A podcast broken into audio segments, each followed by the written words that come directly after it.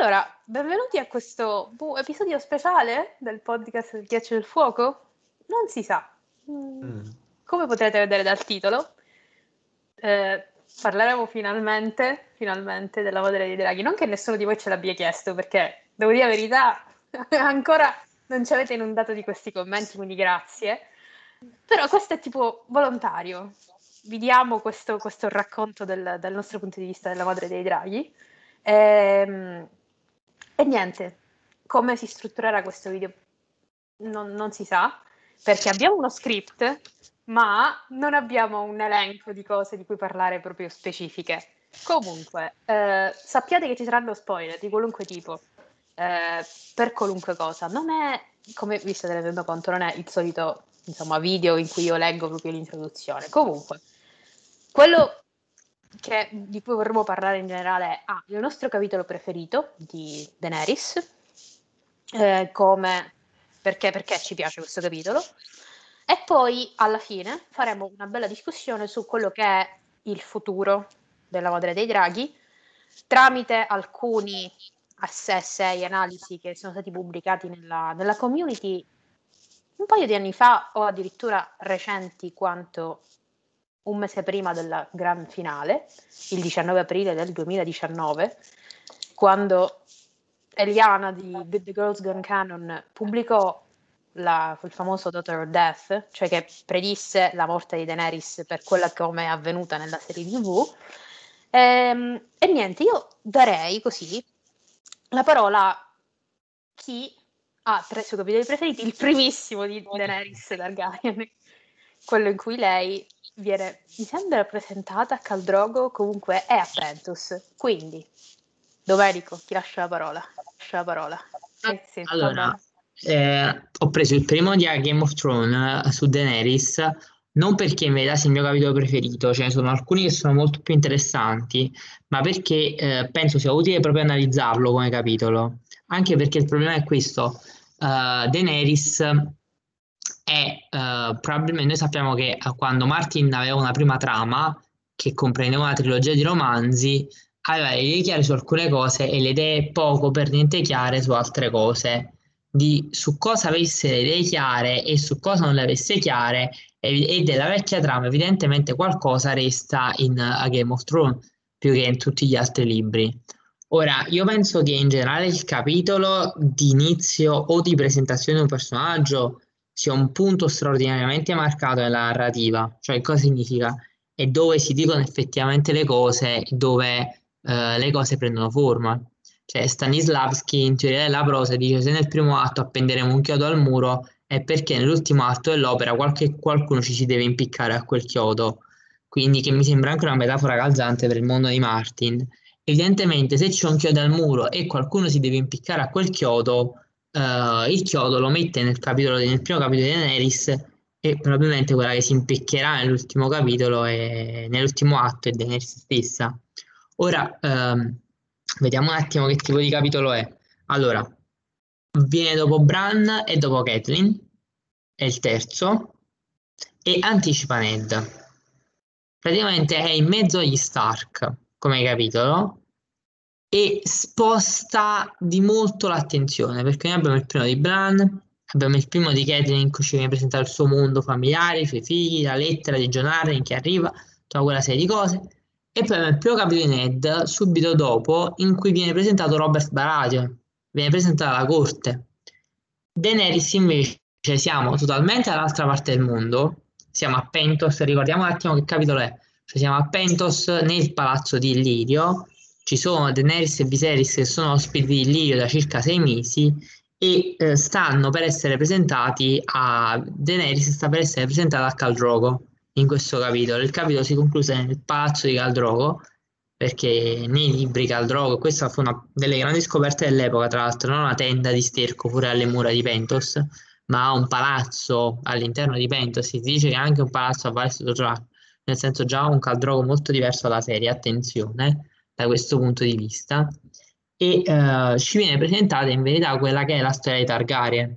Cioè la prima cosa che ci viene detta è che lei si trova a Pentos, che è una principessa. Noi non sappiamo niente di Daenerys a questa altezza, cioè non c'è stata mai nominata prima di questo momento, attenzione. Perché mi hai detto che c'è questa principessa in questa città che si trova al di là del mare stretto, che è col fratello, che sono Targaryen. Ci dite che casa Targaryen ha regnato su Westeros per circa 300 anni. Si racconta di come il re folle sia stato ucciso da Jaime Lannister, tra l'altro, del fatto che loro sono i principi in esilio, e Viserys viene chiamato per la prima volta in questo capitolo il principe indicante.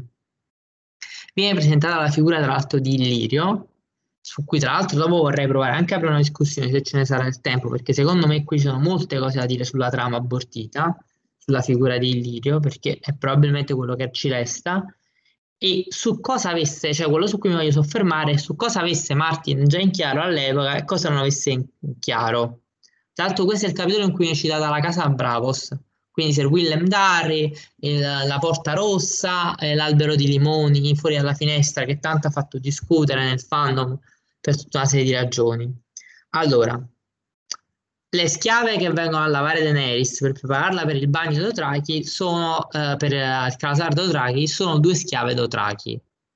Si dice che a Pentos non ci può essere la schiavitù, però che a Pentos già ci sono degli schiavi di nascosto, e che queste schiave sono Dothraki e vengono presentate come schiave Dothraki perché hanno la pelle, appunto, che è quella della mora dei Dothraki, tratti mongolici dei Dothraki, eccetera. Quindi, tipicamente mongolici dei Dothraki. Quindi che cosa viene fuori? Cioè che Martin, in realtà, quando compone Daenerys, ha già abbastanza chiaro l'idea di come funziona Essos oltre che Westeros. Anzi, da Daenerys, noi fino ad ora di Westeros abbiamo visto solo Winterfell, e vedremo solo Winterfell all'inizio. Mentre il resto del continente viene solo citato per nome. Qui invece Pentos, Lys, Tyrosh, Mir, Volantis, Braavos ci sono già tutte quante. Cioè è paradossale, perché significa che in verità Martin aveva più pronto Essos che Westeros a questa altezza cronologica qui, in verità. E questo già ci dice una gran cosa, cioè ci dà una trama che è tra Winterfell e Essos, più che tra Westeros e Essos, secondo me.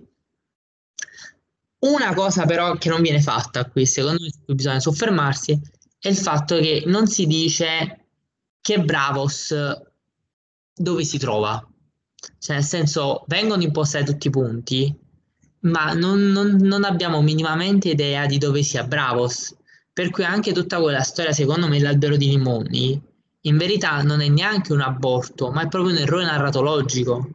Per cui all'epoca in cui Martin struttura questo capitolo, lui non ha ben chiaro cos'è l'albero di limoni, di che cosa stiamo parlando, dove si trovi Braavos, anche perché si dice che da Roccia del Drago, perché si racconta tutta la partenza di Daenerys da Roccia del Drago, la morte della mamma della madrerelle, cioè sì, è abbastanza preciso sulla ribellione di Robert. Cioè, a parte Jaime che ho ucciso il sterminato di dire, ma si dice anche che il fratello dell'usurpatore, il re Robert, è andato lì. Si già parla degli Arryn, dei Stark e dei Lannister come i cani dell'usurpatore che hanno cercato di hanno aiutato a prendere il trono. Tra l'altro non ci sono i tagli, a questa altezza qui non ci sono i tagli, cosa interessante secondo me. E si dice, questo è tutto molto chiaro, e a un certo punto si dice lasciano Roccia del Drago per le lontane coste bravosiane. Cioè non dà neanche l'idea, cioè come parla di Braavos. Noi poi sappiamo che Braavos è al di là del mare stretto ed è di fronte alla valle di Arryn, tutto sommato, cioè non è così lontana, è lì, ma lì se ne parla come un posto assolutamente remoto, assolutamente nascosto, che non può essere raggiunto. Poi sappiamo che la cosa è stata, insomma, ricucita col titano di Braavos, ma è evidente che nell'ottica di Martin, da come Daenerys parla di Braavos, Braavos non è un posto vicino, non è la città più, non è la figlia bastarda di Valyria, è la città più vicina a Pentos sulla costa settentrionale, cioè un posto remotissimo in confronto a Pentos.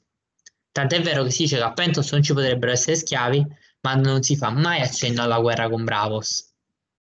Per cui questi sono dati da tenere presenti, perché la citazione del nome non significa allo stesso tempo che effettivamente sia così vicino. Dicevo, se un'altra cosa che è molto presente è la guerra di Robert. Tra l'altro viene fuori nei pensieri di Viserys come ci siano alcune casate a Westeros che sono ancora a fianco dei Targaryen. In verità Illyrio ne parla in maniera esplicita lui stesso, anche in maniera abbastanza melliflua, però per esempio vengono citati Dorn, che chiede giustizia per Era Martell, perché anche quel pezzo di trama è molto, cioè, è strutturato lì. Tutta la ribellione di Robert già c'è, come la conosciamo noi. Tra l'altro io ho fatto il conto, perché si parla dei mesi in cui Daenerys viene concepita, eccetera. Cioè nella timeline che abbiamo rifatto noi, che non parte proprio da questo capitolo, ma parte dalle dichiarazioni successive di Daenerys, nei libri successivi, effettivamente si trova. Cioè la timeline è questa, è la ribellione. Già Martin aveva in mente la ribellione, evidentemente, più che la saga che stava componendo a questa altezza temporale.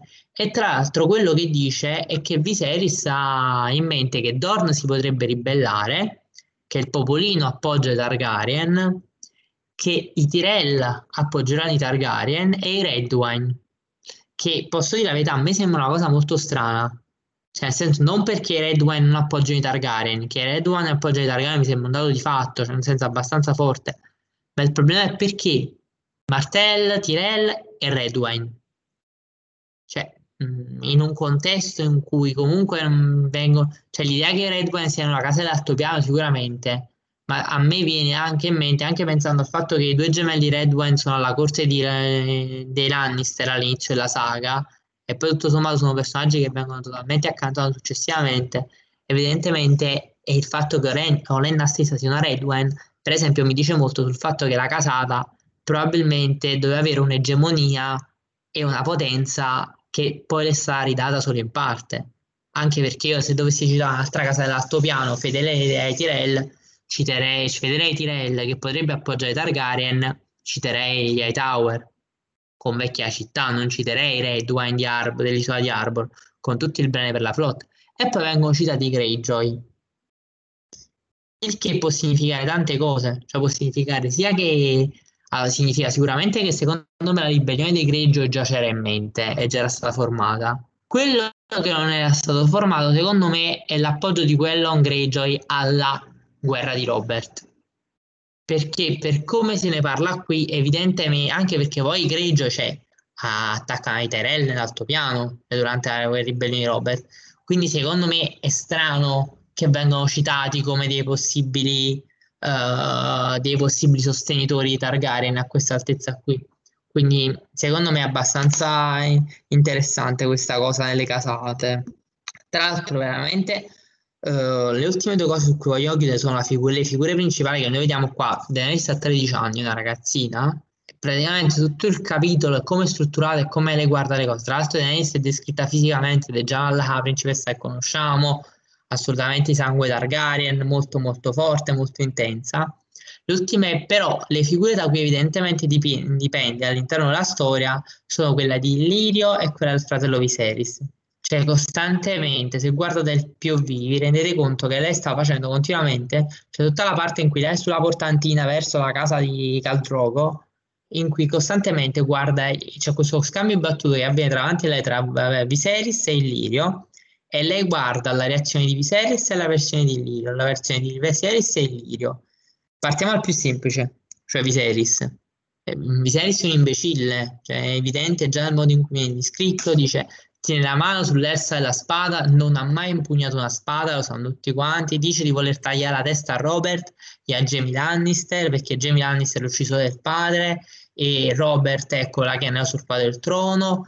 Però si dice che in verità è un scheletrito, ha questi capelli legati dietro con un osso di drago, cioè non è evidentemente sano. Daenerys se ne rende conto fin dal principio, ma Daenerys dice una cosa molto importante, cioè dice Daenerys di essere cresciuta con l'idea che avrebbe dovuto sposare Viserys a un certo punto, ed è secondo me fondamentale, anche perché Daenerys si rende conto del... è molto spaesata in questo contesto. Lei a un certo punto dice di voler tornare a casa e si rende conto di non sapere dove è la casa, se non appunto la Porta Rossa, ma è molto spaesata, si rende conto che Viserys non è un punto di riferimento forte nella sua vita, ma allo stesso tempo si rende conto che è l'unico punto di riferimento che ha, e questo è importante sapendo quello che accade dopo, cioè nel senso che è evidente che quando Maestro Aemon alla Barriera 10 a Targaryen alone in the world is a terrible thing. Evidentemente sta parlando di questa cosa qui, nel senso dell'essere terribile dei draghi che vivono la vita gregaria esattamente come i lupi, esattamente come il branco di leone, esattamente come il cespuglio di rose anche, e i draghi da soli evidentemente senza punti di appoggio forti restano molto soggetti a una presa rapida, tant'è vero che noi ci rendiamo conto alla presa della follia, tant'è vero che noi ci rendiamo conto che qua la sana è Daenerys e non è Viserys, perché Daenerys ha un punto di riferimento in Viserys, Viserys non ha punti di riferimento e quindi è molto instabile e si affida alle parole melliflue di Illyrio, che è un cattivo consigliere, e questo ci viene presentato subito dal primo momento, cioè Daenerys se ne rende conto subito. Ora il problema è che nel momento in cui Viserys non c'è più e Daenerys è da sola e i consiglieri intorno a sé non saranno ottimi consiglieri, che cosa succede? C'è la stessa fragilità melliflua e il farsi corrompere dai melliflui consiglieri che distrugge Viserys, cioè che lo rende una fanfara, uno che parla tantissimo di uccidere, tagliare teste eccetera, però poi si rende conto che ha bisogno di 10.000 Dothraki almeno per invadere il continente occidentale. Non è la stessa fine a cui va incontro Daenerys, cioè in qualche maniera nel porre l'inizio sulla storia delle famiglie in maniera così forte e beccare Casa Targaryen in mezzo agli Stark, non c'è anche un'idea di come finirà la storia per il branco che non è più branco, ma quando la Targaryen è sola al mondo, cioè quando il drago è solo.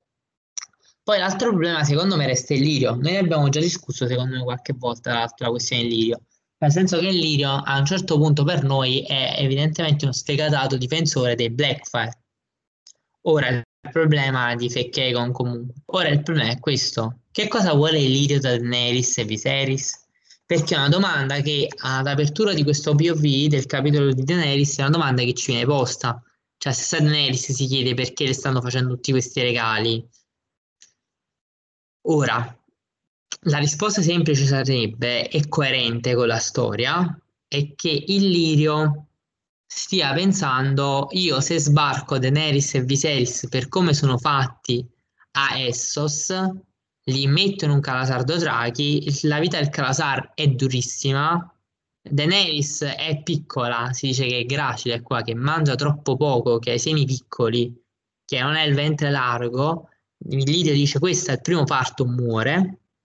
Viserys non resisterà tantissimo perché evidentemente è già consumato anche a livello psicologico da questa vita di stenti che si trova a rifare, per cui l'idea è questi praticamente moriranno in fretta e io posso sostenere Aegon e portarlo in occidente, magari facendomi aiutare dal consenso che avranno raccolto questi due a Westeros, a Essos, oltre che a Westeros, e questa è l'idea sana.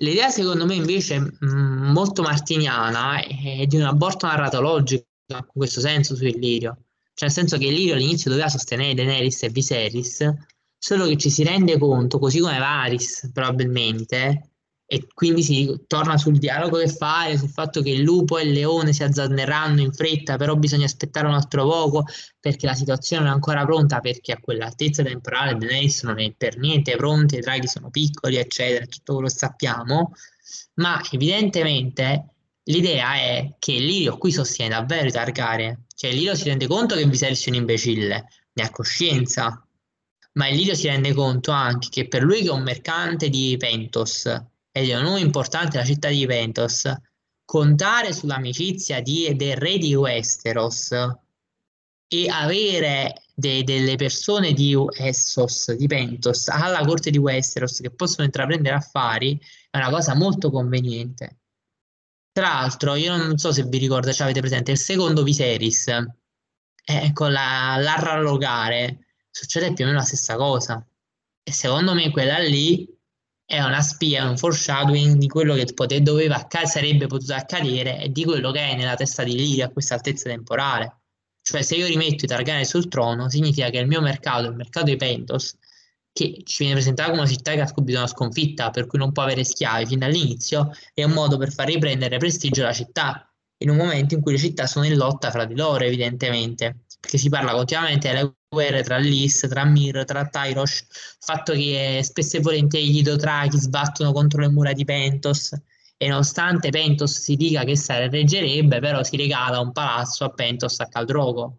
Tra l'altro, veramente concludo, ultime notazioni, poi magari discutiamo un po' di queste cose che dico, cioè sulle due strade, anche nei commenti, magari i ragazzi ne possiamo discutere, leggiamo, tra le due strade su Illyrio, secondo me la visione di Viserys, eccetera, ma vengono presentate altri due fattori importanti. Il primis è che nel palazzo di Khal Drogo le vetrate hanno come soggetto la distruzione di Valyria, il che ci dice tanto, ragazzi, cioè Daenerys passa, c'è la vetrata e dice: la vetrata coloratissima, c'era la distruzione di Valyria, da cui si è formato il sangue Targaryen. Ragazzi, dai.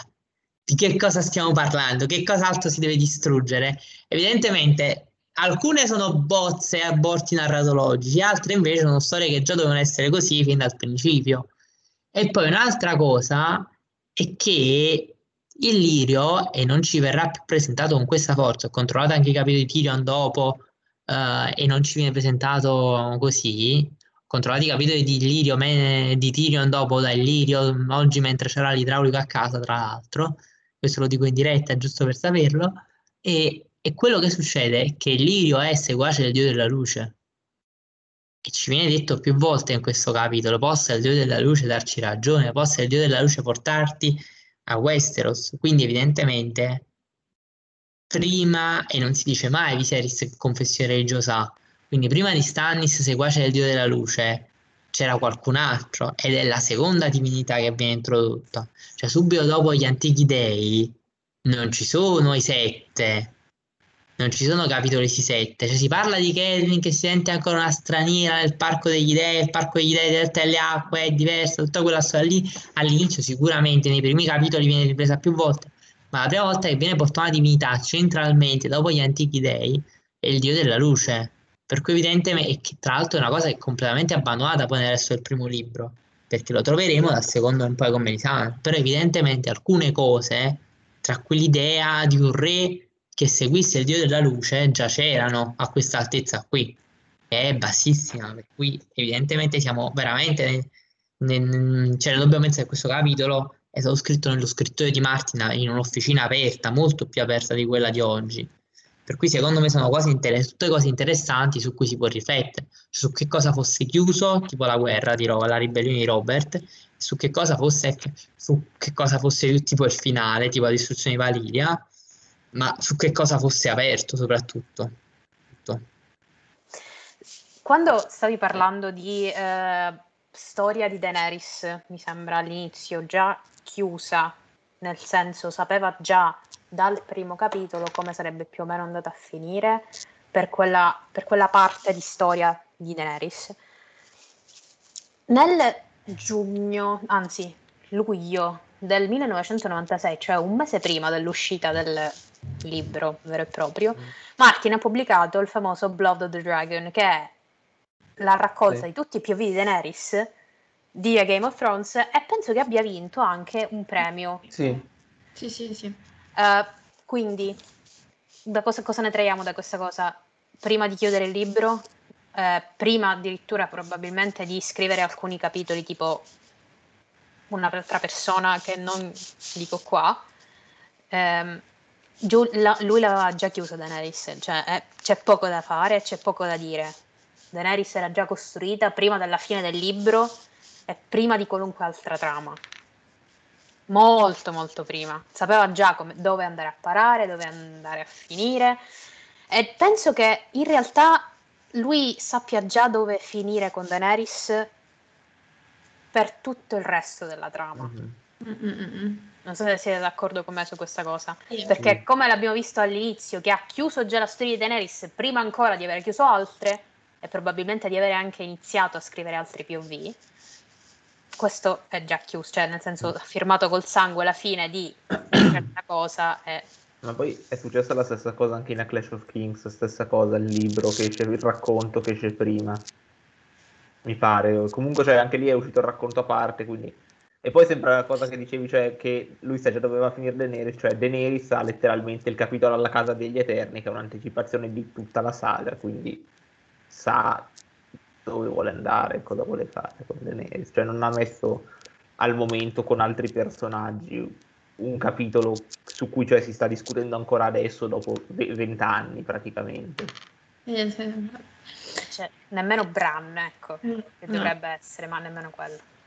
Sono molto d'accordo sul fatto che cioè Daenerys si sia già completamente delineata nella mente di Martin fino alla fine, nel senso che, come diceva Domenico, quelli che in questo capitolo abbiamo come punti già fissati, che poi vengono fuori dopo, sono quelli relativi a Daenerys, mentre tutte le varie trame abortite, cose cambiate, un pochino così cos'ha, riguardano altri personaggi. Cioè, ad esempio, io sono molto d'accordo su Illyrio, nel senso, Martin ha trovato, diciamo, una giustificazione per cui Illyrio poteva stare in piedi anche mettendolo poi a stare dalla parte di Aegon anziché di Daenerys, però è chiaro che è, come dire, una giustificazione molto arzigogolata.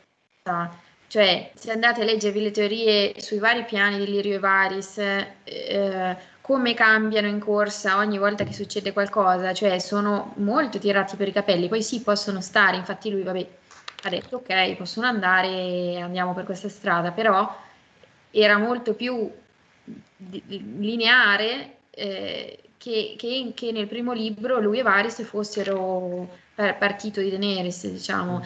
E poi, vabbè, diciamo, la cosa, siccome poteva stare in piedi anche in altro modo e lui è venuta un'altra idea in corsa, e ha potuto cambiarla, però appunto sono cose che riguardano personaggi di contorno. Quello che riguarda Daenerys, come appunto adesso non mi ricordavo questa storia delle vetrate di Valyria, ma sono cioè, assolutamente significative, cioè questi punti sono quelli che riguardano lei, cioè tutto ciò che riguarda Daenerys è già contenuto nei capitoli chiave, che sono quelli di cui poi comunque parleremo oggi, spoiler.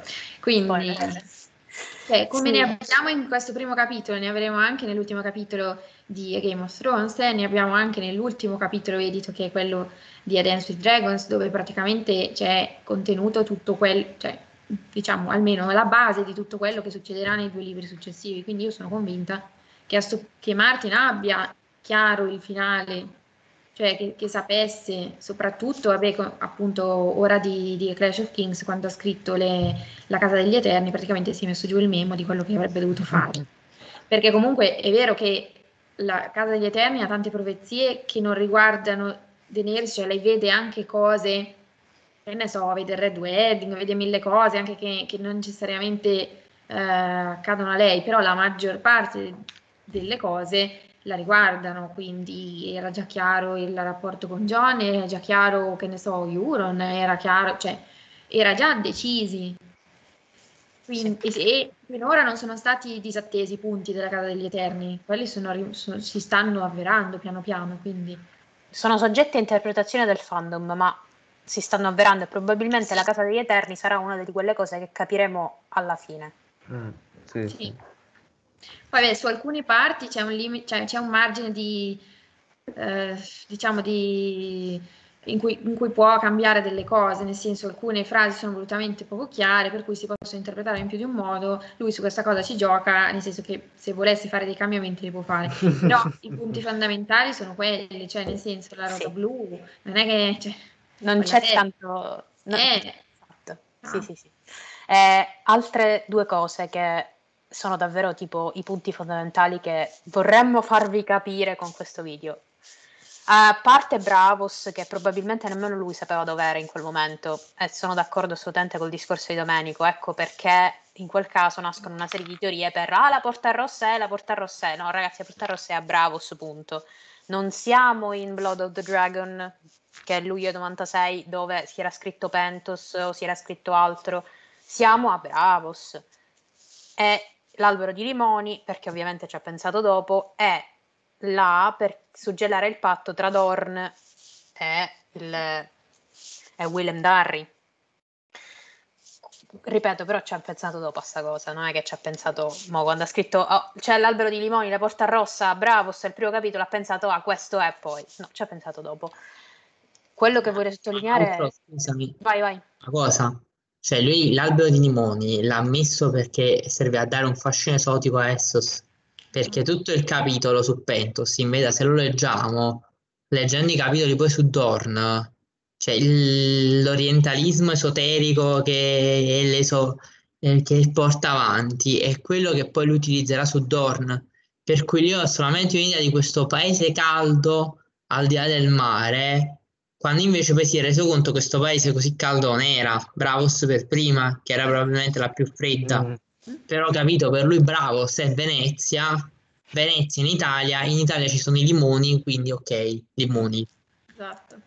Cioè, mi piacciono tanto queste ambientazioni, quindi vabbè, non ne parliamo qua perché comunque c'è da affrontare un discorso abbastanza sostanzioso su questo, insomma, suo fare un purpurì di cose, esatto, nella sua scrittura. Comunque, già dall'inizio Daenerys è consapevole che non può tornare a casa, ragazzi, ma proprio lo sottolineano dal primo rigo, non ci torna sta qua a casa e non avrà mai una casa, purtroppo, rispetto a quello che possiamo sperare per questa ragazzina di 16 anni che si trova da sola al mondo. Ne è consapevole lei, ne dovremmo essere consapevoli anche noi lettori, quindi questo suo sogno di casa che potrebbe brevemente avverarsi quando incontrerà Essos, il suo uguale in Jon, a un certo punto si stacca, nel senso finisce. Anche Jon deluderà le aspettative di una, tra virgolette, casa che non si potrà mai costruire. Nessun altro potrà essere la porta rossa coi limoni fuori. Altra cosa che ho fatto riflettere, perché non solo nel primo capitolo ma anche nell'ultimo, Viserys è sempre presente, dall'inizio alla fine. Come Domenico bene ha detto, lei è consapevole che Viserys è un cretino, dal capello alla punta dei piedi, ma purtroppo è anche l'unico suo punto di riferimento, è il fratello che le ha insegnato tutto, è il fratello che le ha dato tutto e tanto, è il fratello che ha venduto la corona della madre per darle da mangiare. Nonostante lei praticamente ne abbia pietà, ad un certo punto dice è un patetico pezzo di carne che va a giro con i Dothraki, non ha assolutamente dignità, se lo porta dietro per sempre e da sempre. Cioè l'ultimo pensiero di Daenerys in A Dance with Dragons è proprio a Viserys, come lo dite. Non è che, ok, muore questo ragazzo sfasciato psicologicamente, fisicamente, e non ne parla più, perché le sue idee sono strambe, sono strampalate, sono sbagliate, eccetera. Daenerys è cresciuta con le idee di Viserys e non sono facili da sradicare queste idee. Anzi. Anche. Allora, no, io invece dal primo capitolo di Daenerys passiamo all'ultimo capitolo di Daenerys in A Game of Thrones. Dunque, cosa succede in sintesi? Succede che Daenerys e i suoi Khal costruiscono un funerale per Khal Drogo, secondo l'usanza Dothraki, e Mirri Majdur crede che Daenerys stia tentando di usare la magia del sangue per risuscitare nuovamente il Khal. Una volta completata la pira, Daenerys raduna il suo popolo, dichiara che questi saranno il suo Khalasar, e al tramonto Drogo viene portato alla pira. Daenerys ordina alle sue ancelle di andare a prendere le sue uova di drago. Quando Drogo poi nota la cometa rossa, Daenerys lo interpreta come un segno per accendere la pira. I Dothraki e Ser Jorah si allontanano, mentre il fumo si fa più intenso, il calore più forte, ma Daenerys mantiene il suo posto. Allora Daenerys poi inizia a camminare lentamente verso il fuoco mentre il sudore le copre il corpo. Sente il crepitio della pietra infranta mentre la pira crolla, coprendola di cenere e gusci di uovo rotto. Quando la pira poi crolla completamente, Daenerys sente altri due crepitii come il primo ed entra nel cuore del fuoco. Quando il fuoco si spegne, Ser Jorah trova Daenerys viva, non bruciata, che allatta nuda due cuccioli di drago con un terzo sulle spalle. Ser Jorah cade in ginocchio senza dire una parola e viene seguito da Drogo, Aggo e Rakaro, che la chiamano sangue del loro sangue, e poi tutto il resto dei Dothraki fa lo stesso. E la citazione con cui si chiude A Game of Thrones dice: mentre Daenerys si alzava in piedi, il suo drago nero sibilò, fumo nero gli usciva dalla bocca e dalle narici. Gli altri due si staccarono dai suoi seni e aggiunsero le loro voci al richiamo, ali trasparenti che si aprivano e agitavano l'aria, e per la prima volta in centinaia di anni la notte si animava della musica dei draghi. Così finisce il Trono di Spade e anche il mondo senza draghi nel quale a Westeros ed Essos si era vissuto per 150 anni. Dunque, il fulcro di questo capitolo, l'evento principale, è senza dubbio il rituale, che permette il risveglio delle uova di drago. Eppure non è chiaro il modo in cui questo rituale accade, anzi è contraddittorio, perché Meereen Mizdur sostiene che di per sé il sangue non è niente e che Dany non sa le parole per fare un incantesimo, né ha la saggezza per trovarle. Quindi probabilmente Meereen pensava che Dany stesse provando per la seconda volta a risuscitare Drogo, come abbiamo detto, e non aveva pensato alle uova. Comunque sia, Daenerys riesce nel suo intento di riportare in vita le uova di drago fossilizzate, quindi dobbiamo supporre che o Daenerys è riuscita inconsapevolmente a compiere una magia, che non è detto sia la stessa che serve per resuscitare i morti umani, oppure che Meereen stesse mentendo, e potrebbe anche essere che, proprio come i draghi in vita fanno aumentare il livello di magia, e per questo sono tra l'altro temuti dai maestri, come abbiamo già parlato della Great Master Conspiracy, così anche le uova di drago fungono da catalizzatore per la magia, e questo spiega come si sia realizzato un ipotetico incantesimo senza che Dany ne avesse le capacità. La spiegazione più probabile, tuttavia, è che ad aver fatto risvegliare i draghi sia l'unione di tre elementi: magia, fuoco, sangue. Mentre cammina nel fuoco, infatti, Dany pensa: lei era il sangue del drago e il fuoco era in lei, aveva intuito la verità molto tempo prima, ma il braciere non era abbastanza caldo. Possiamo quindi supporre che ciò che mancava ai precedenti tentativi Targaryen di risvegliare i draghi era uno di questi elementi. Infatti a Summerhold si parla di stregoneria e fuoco, ma non si fa menzione di sacrifici di sangue. Aegon III invece provò a usare la magia ma non il fuoco, e Aerion il fuoco ma non la magia. Inoltre, quello di risvegliare i draghi potrebbe non essere l'unico rituale in corso. Infatti bisogna anche stringere un legame con un drago, che è una cosa molto difficile e rischiosa, e nessuno è mai stato in grado di legare con più di un drago. Eppure Dany è riuscita a legare con tre draghi, anche se non è chiaro se possa cavalcare effettivamente Viserion e Rhaegal. Dato che però il capitolo combina sia immagini di nascita che di matrimonio, è possibile che ciò che vediamo siano due rituali, uno per risvegliare le uova e l'altro per legarle a lei. Questo rituale, quindi il fulcro del capitolo, porterà a due conseguenze molto importanti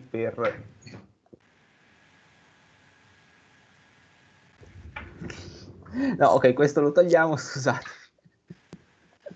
Allora, dicevo, questo rituale, che è molto importante, che è il fulcro del capitolo, porterà a due conseguenze molto importanti per il resto della saga. La prima è la nascita del mito di Dany e la seconda è la nascita dei draghi. Quindi vediamo prima quello del mito di Daenerys, perché Daenerys in questo capitolo la possiamo vedere anche come una figura messianica, dato che questo capitolo coinvolge sia la morte che la rinascita, e soprattutto la possiamo vedere in questo senso tenendo a mente come poi in futuro in A Storm of Swords e in A Dance with Dragons verrà accolta dagli schiavi di Essos. E come una figura messianica, Daenerys viene messa alla prova da alcune tentazioni rappresentate da Jorah, perché per ben due volte Jorah le offre delle opzioni per abbandonare il suo destino e vivere una vita normale. Sono due scenari alternativi tra loro: il primo è quello di andare sempre più a oriente, a Qarth, a Iti, ad Assai, e il secondo è quello di tornare nelle città libere e vivere sereni. Entrambi fanno leva su un desiderio di Dany, che da un lato è quello di avventura, di esplorare l'estremo oriente, mentre dall'altro è quello di tornare a casa, che è, come abbiamo detto, il luogo simboleggiato dalla casa con la porta rossa e l'albero di limoni, casa che comunque, come abbiamo detto, a cui non tornerà mai. Poi, sempre a proposito di ripetizioni, quando Dany chiede al Khalasar di giurarle fedeltà, fa delle offerte ai tre guerrieri del suo Khas, offrendo a ciascuno uno dei suoi doni da sposa, chiedendo in cambio che giurino fedeltà e diventino suoi co. Ma sia Drogo che Aggo che Rakaro rifiutano, perché vedono in Dany qualcuno che sta sovvertendo la società Dothraki.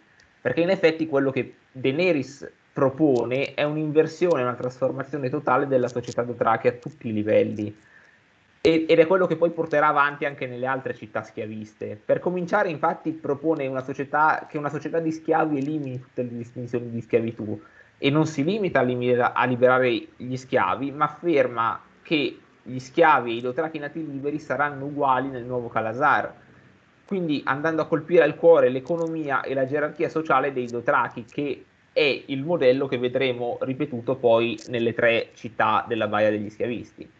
Allo stesso tempo propone anche una rivoluzione per quanto riguarda il rapporto fra sessi, affermando che ci sarà un Khal di sesso femminile, prima volta nella storia, e che una donna ha il diritto di nominare i propri co, e che le Khalisi potranno decidere liberamente della loro vita dopo la morte dei loro Khal. Quindi si capisce perché sia Jhaqo che Aggo che Rakal rifiutino, e accetteranno solamente dopo aver individuato in Daenerys proprio quella figura messianica che esce indenne dalle fiamme. Daenerys quindi in questo rituale rimane fedele al suo destino e, come una vera figura messianica, non si adatta ai ruoli del vecchio mondo ma ne crea uno nuovo. Per quanto riguarda i draghi, che sono il secondo elemento importante, la schiusa delle uova di drago segna anche il ritorno a Essos e Westeros di vere e proprie armi di distruzione di massa. È una sorta di 1945 per la storia narrata in Asoyaf.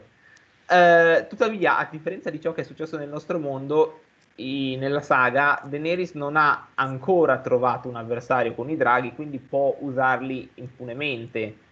Quando ordina a Drogon di bruciare gli schiavisti, può farlo sapendo di essere al sicuro da qualunque ritorsione.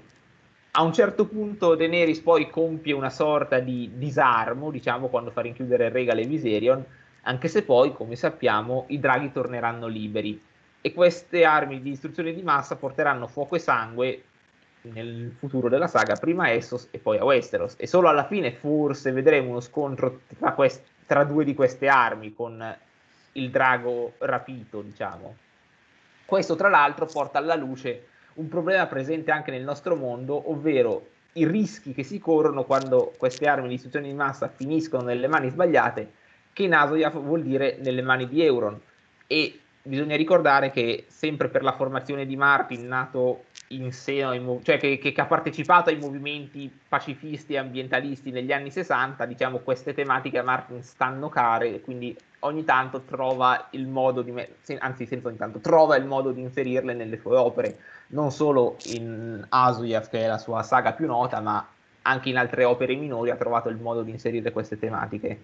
Arriviamo al punto che è quello che per me rende questo capitolo il mio preferito di Daenerys, ovvero che rappresenta nel finale di A Game of Thrones una rivoluzione nel panorama fantasy americano. Infatti A Game of Thrones debutta nel 1996, e che saghe fantasy poteva leggere un lettore dell'epoca che aveva finito di leggere Il Signore degli Anelli e cercava qualche altro libro con un'ambientazione simile? La maggior parte delle saghe presenti all'epoca sul mercato ricalcavano tutta la struttura del Signore degli Anelli, ed erano anche quelle di maggiore successo. I due esempi più celebri sono la saga di Shannara di Terry Brooks e quella della Spada di Verità di Terry Goodkind. E c'erano anche altre saghe di successo, ma non erano ambientate in uno scenario simile a quello della Terra di Mezzo. Alcune si ispiravano al ciclo arturiano, come Avalon di Marion Zimmer Bradley, e altre a scenari western o urbani, come La Torre Nera di Stephen King. In questo panorama, diciamo, spiccavano due eccezioni di successo. La prima è Il ciclo di Terramare di Ursula Le Guin, la seconda La ruota del tempo di Robert Jordan. Il ciclo di Terramare nel 96 era ormai una saga consolidata e praticamente finita, conclusa, mentre solo la metà dei libri della saga di Jordan erano usciti all'epoca. Entrambi gli scrittori comunque avevano adottato uno stratagemma simile, ovvero introdurre il lettore in un mondo simile a quello di Tolkien, che quindi il lettore già conosceva, e poi introdurre gradualmente qualche variazione. La Le Guin compie dei cambiamenti sulle tematiche affrontate e sul carattere dei personaggi già dal primo libro, ma si mantiene comunque nel genere dell'epic high fantasy. Jordan invece lavora più gradualmente. I primi due libri sono un classico high fantasy, e solo dopo aver fidelizzato i lettori dal terzo libro inizia a introdurre delle novità che renderanno La ruota del tempo un ibrido a metà tra high fantasy e low fantasy.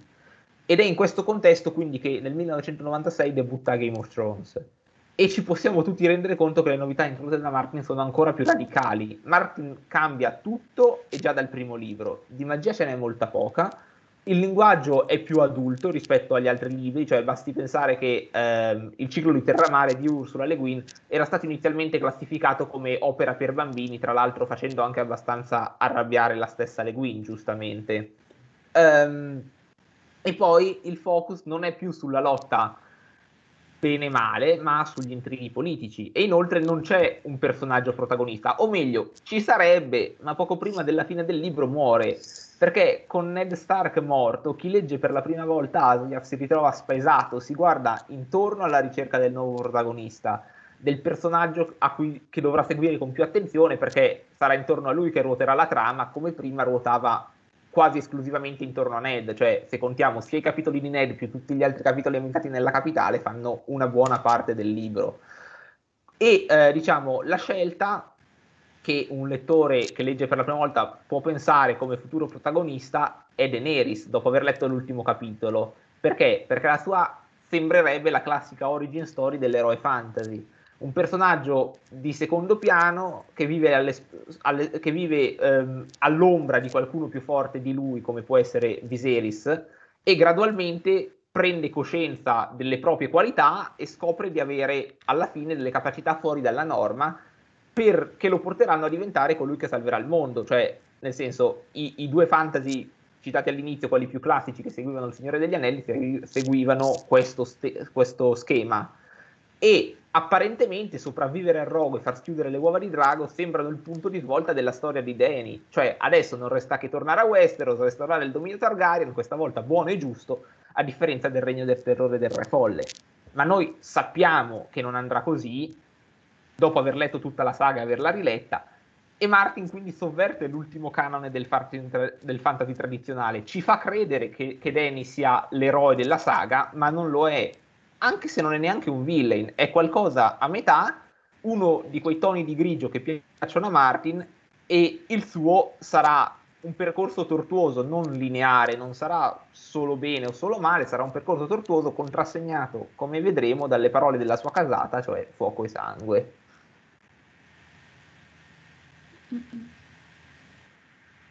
Sì, non so se volete aggiungere qualcosa. Allora... No. Piano piano aggiungiamo cose. Sulla prima, sì, visto che comunque Jacopo è stato una delle poche persone che ha strutturato bene il suo discorso durante questo video, ci sono proprio le sezioni, quindi andiamo a vederle. Per quanto riguarda la struttura del capitolo, meglio, la struttura degli ultimi tipo 4 capitoli di Daenerys in A Game of Thrones è un disastro però meraviglioso. In che senso? Dal 7° capitolo in poi Martin esplode qualunque cosa stia facendo con Daenerys. Cosa significa? Significa che a un certo punto la porta in basso, ma troppo in basso, e la deve far risalire. Come la fa risalire? Non si sa. Come ha detto bene Jacopo, a un certo punto noi perdiamo il punto di vista di Daenerys nell'ultimo capitolo. Cioè non la vediamo. La vediamo nel suo punto di vista da un occhio esterno, ed è stranissima questa sensazione. È incredibile, incredibilmente potente, perché a un certo punto noi possiamo soltanto immaginare quello che sta andando a fare, ma abbiamo paura per lei, perché ci riuscirà, non ci riuscirà, che cazzo sta facendo sta ragazzina che sta andando praticamente incontro alla morte in un rogo che può solo significare bruciata viva. È incredibile come Martin riesca ad affrontare tutto questo praticamente sogno mistico, perché a un certo punto Daenerys muore sotto questo punto di vista, cioè partorisce, subisce un rituale, eccetera. E la ritroviamo nel suo ultimo capitolo, che risorge praticamente e dà vita a dei draghi. Ed è un percorso che da lettore che noi affronteremo, insomma, ti porta a leggere una cosa meravigliosa. Quindi anche tipo leggere l'ultima frase, tipo la notte si animava della musica dei draghi, e ti lascia proprio per terra in tutti i sensi, a bocca aperta. Ed è questo, secondo me, anche uno dei punti di bravura di Martin, che ha cementato il successo della saga letteraria.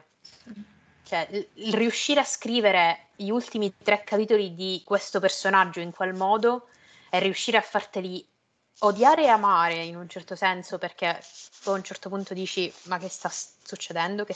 Non capisci esattamente come Daenerys. Proprio ti rimani incollato alla pagina. E un'altra cosa è il fatto che Daenerys 10 sia l'ultimo capitolo di A Game of Thrones, è fantastico. Vi lancio la discussione e poi parliamo di altro.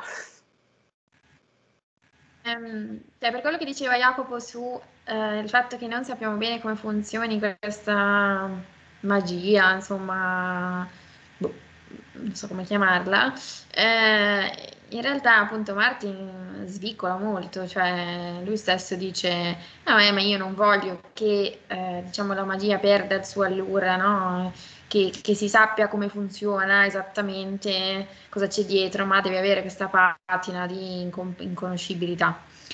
E è una via d'uscita facile, perché in realtà, cioè nel senso, qua se ne esce da una situazione incasinata buttandoci così Deus ex machina questa cosa, che questa fa un qualcosa che non si capisce che cos'è e che non potrà rifare, perché Martin stesso ha detto che lei, ovviamente sappiamo, non è immune al fuoco, come nessun Targaryen lo è, e che questo è stato un episodio una tantum.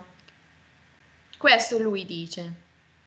Poi in realtà è anche vero che alla fossa di Daznak lei non è che si fa niente, e l'altra gente brucia. Però, storia... Vai. Questa storia di immunità al fuoco ci ha pensato. Sì, assolutamente. L'ha pensato, poi queste sono le sue dichiarazioni ufficiali. Comunque, al di là di questa storia del fuoco, che vabbè, però generalmente io mi sarei anche abbastanza presa male se uno scrittore mi dice: beh, non so come uscire dal buco, ti butto così una cosa che non giustifico in nessun modo e me ne esco bel bello. Cioè, in realtà al lettore non dà fastidio, cioè nel senso, anzi, te ne esci che dici: wow, fico, cioè nel senso se ne è uscito, cioè è merito suo, l'ha scritto talmente bene che effettivamente si arriva alla fine del libro e dici: che bella roba. E questo sì, sicuramente ha cementato il successo del libro, tra l'altro forse mandando un po' in secondo piano il fatto che come diceva Jacopo, cioè in realtà Martin aveva in mente di sovvertire un altro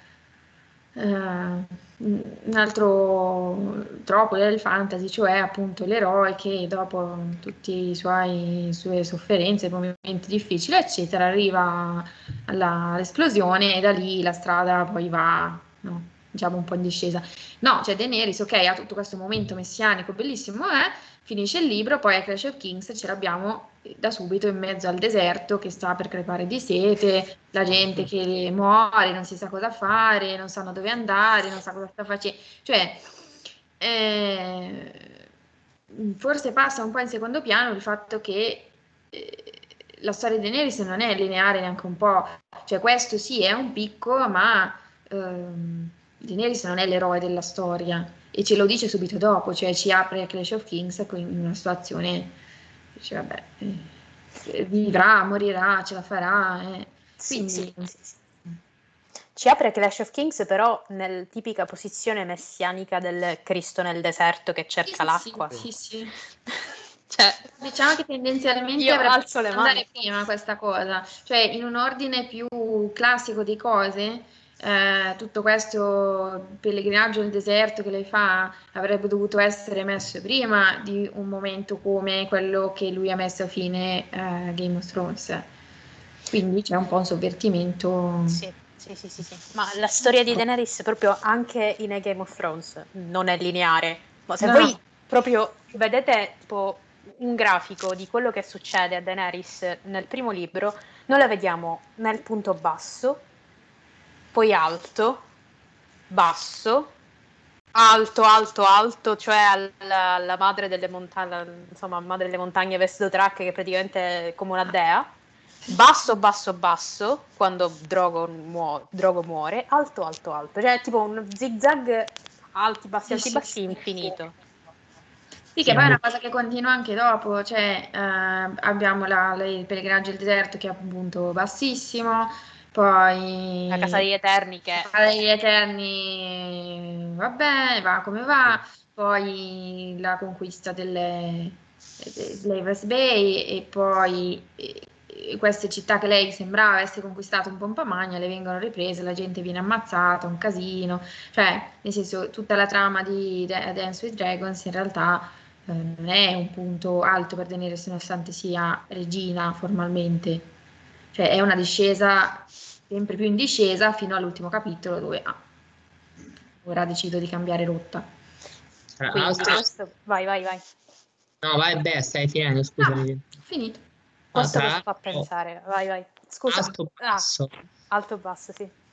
Alto quando non pensa, basso quando pensa. Sì. Cioè, quando pensa, le cose non le vengono mai bene, in verità. Sì. Quando non ci pensa, le vengono molto alte. Tra l'altro, la chiesa di Game of Thrones è in verità molto importante, sia per il rogo di Daenerys con i draghi, ma c'è Ned lì. Cioè, il secondo libro te lo leggi così. Quando inizi il secondo, la prima cosa che ti trovi davanti è il prologo di Krassen su Stannis, per cui c'è l'idea di iniziare proprio un'altra cosa. Cioè Stannis non è praticamente quasi mai nominato nel primo libro, se non negli ultimi capitoli, la morte di Robert, ma c'è quasi parla del fratello dell'usurpatore ancora nel primo capitolo di Daenerys, per cui è molto vago, e invece all'inizio sembra di stare in una storia per cui lei fa quella cosa,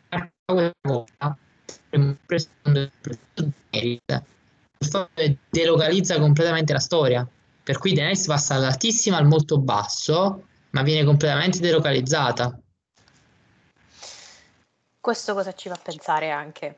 Che noi dove l'abbiamo lasciata? L'abbiamo lasciata abbastanza in basso, devo dire la verità, molto in basso, quindi ora c'è la scalata, la scalata è grande, cioè io me la immagino poi a fine The Winds of Winter che si inginocchia, tocca la sabbia di Dragonstone e dice "Shall we begin?"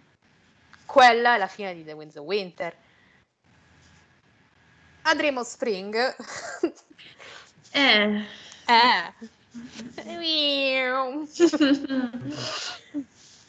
C'è stato insegnato così, per una coerenza narrativa a un certo punto deve pur cadere. Ora non è che siamo felici di questa cosa, ecco, diciamolo, però ecco, quello ci raccontano i libri, va. Ora riflessione, quando lei emerge dalla pira, praticamente assume tra i nomi più importanti che le vengono appresso a Daenerys, cioè madre dei draghi, la non bruciata, mamma mia, la non bruciata, com'era l'altra, la grande Khaleesi del mare Dothraki, quindi spezzando il Khaleesi del grande mare d'erba, sì, quindi spezzando quelle, insomma, le leggi sessiste, o comunque le leggi Dothraki. L'altra è la sposa del fuoco.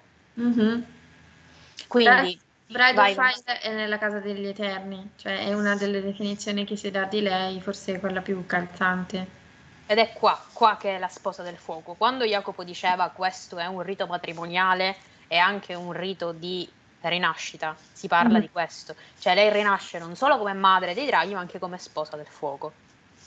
Sì, quindi, tra l'altro sposa del fuoco è sicuramente qua, però è anche secondo me una previsione sul futuro, nel senso che lei non potrà mai avere, diciamo, una famiglia sua, perché sempre sarà destinata a essere la spada del fuoco, che poi è quello che la consumerà e ci lascerà le penne, in sostanza. Io comunque non riesco a essere serio quando si parla di Daenerys, cioè, costantemente ho in mente tutti quelli Barbascura quando dice la coccola ossigenata, re delle quale, cincilli, cincilla, re degli strocazzi, cioè tutta quella roba lì tremenda. Infatti mi stavo pusciando sotto mentre stavo, scusate, io di Khmer, capito? D'orreo. Scusate, sono compromesso, veramente, scusatevi, stavate parlando seriamente. Torno nel mio angolino, però stavo ridendo come un deficiente pensando la parruccona, voi gli epiteti, io la parruccona. Non c'era quell'altro che scriveva la nana ciglio parrucca? Sì, la nana ciglio. Era il Doc Manhattan, mi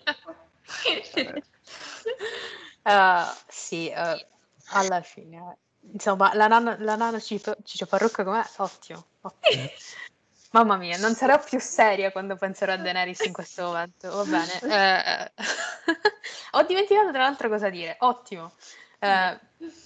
Regina delle iguane.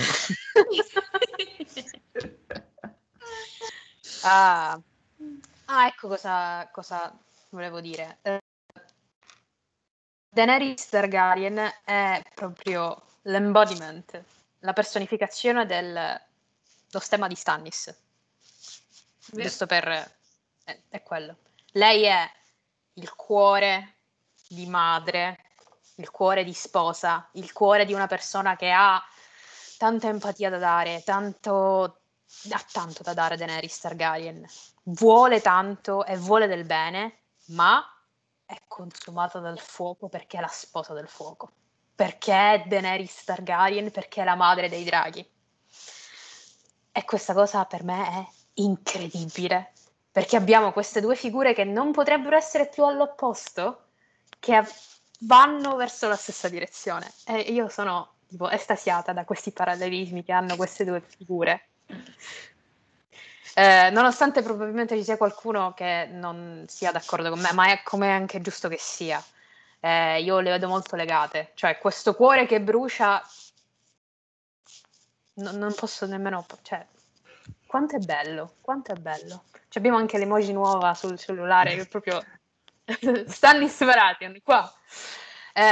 Prima di passare a Dance with Dragons, perché non abbiamo altri capitoli di mezzo che sono tra i nostri preferiti? Fondamentalmente perché quella storia non è che ci frega poco, però c'ha pochi punti importanti di cui parlare. Non che la Casa degli Eterni non sia importante, però ragazzi, Qarth è noiosa, troppo noiosa.